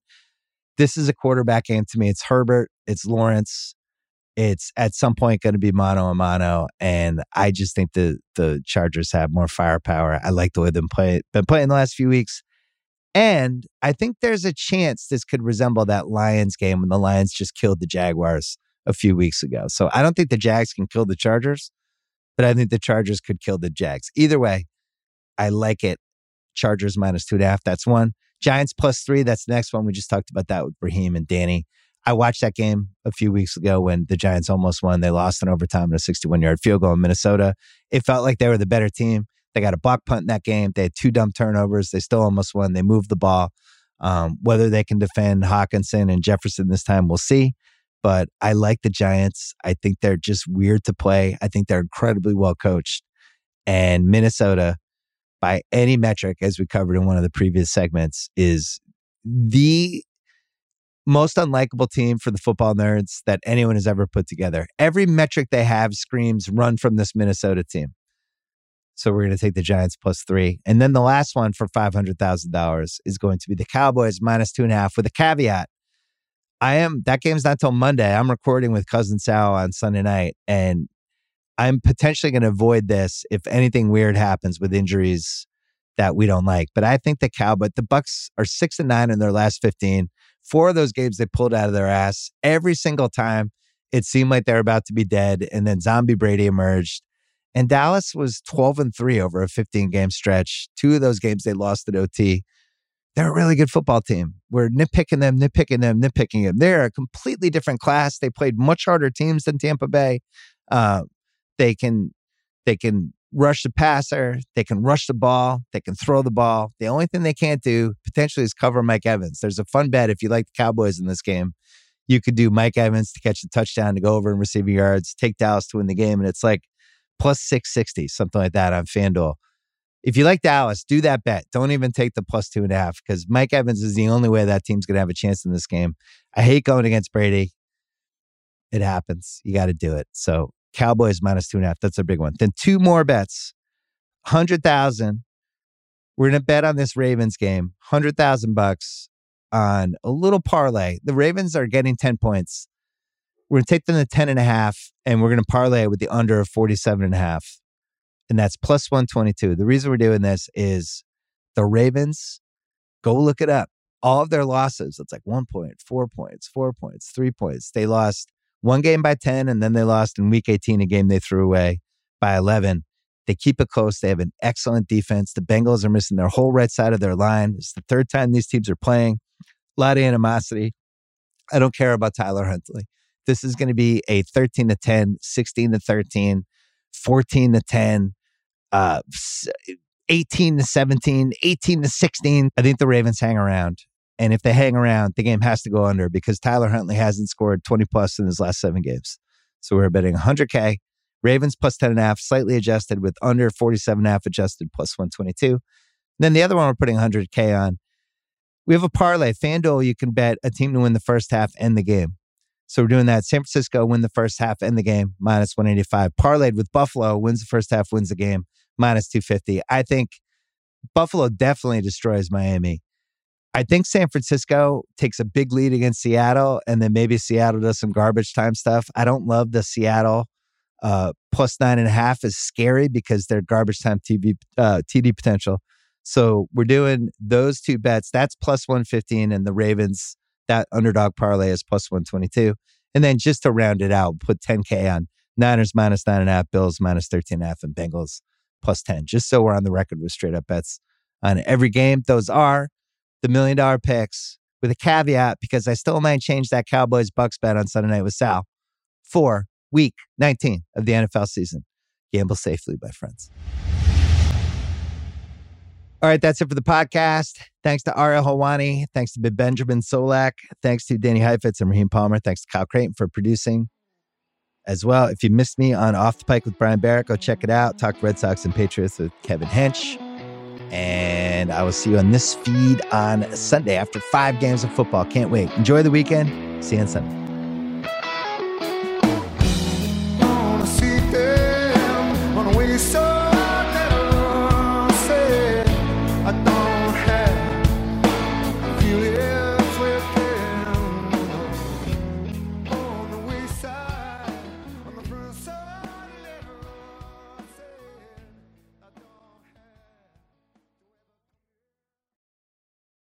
This show is sponsored by BetterHelp.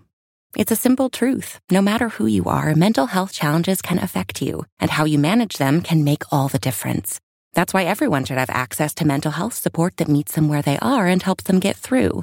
BetterHelp provides online therapy on your schedule. It's flexible, simple to use, and more affordable than in person therapy. Connect with a licensed therapist selected just for you. Learn more at betterhelp.com. That's betterhelp.com. This episode is brought to you by Dr. Squatch. What you use in your personal care routine matters, so upgrade your lineup with Dr. Squatch. They have high performing natural products with no harmful ingredients. That'll have you looking and smelling your best, like their wood barrel bourbon bar soap and lotion or their bay rum deodorant. They even have some limited edition soaps like their Avengers and Star Wars collections. Those seem like they'd be fun to try. And right now, they have an amazing offer for new customers. Get 20% off your first purchase of any amount or subscription order by going to drsquatch.com slash Simmons or use the code Simmons at checkout.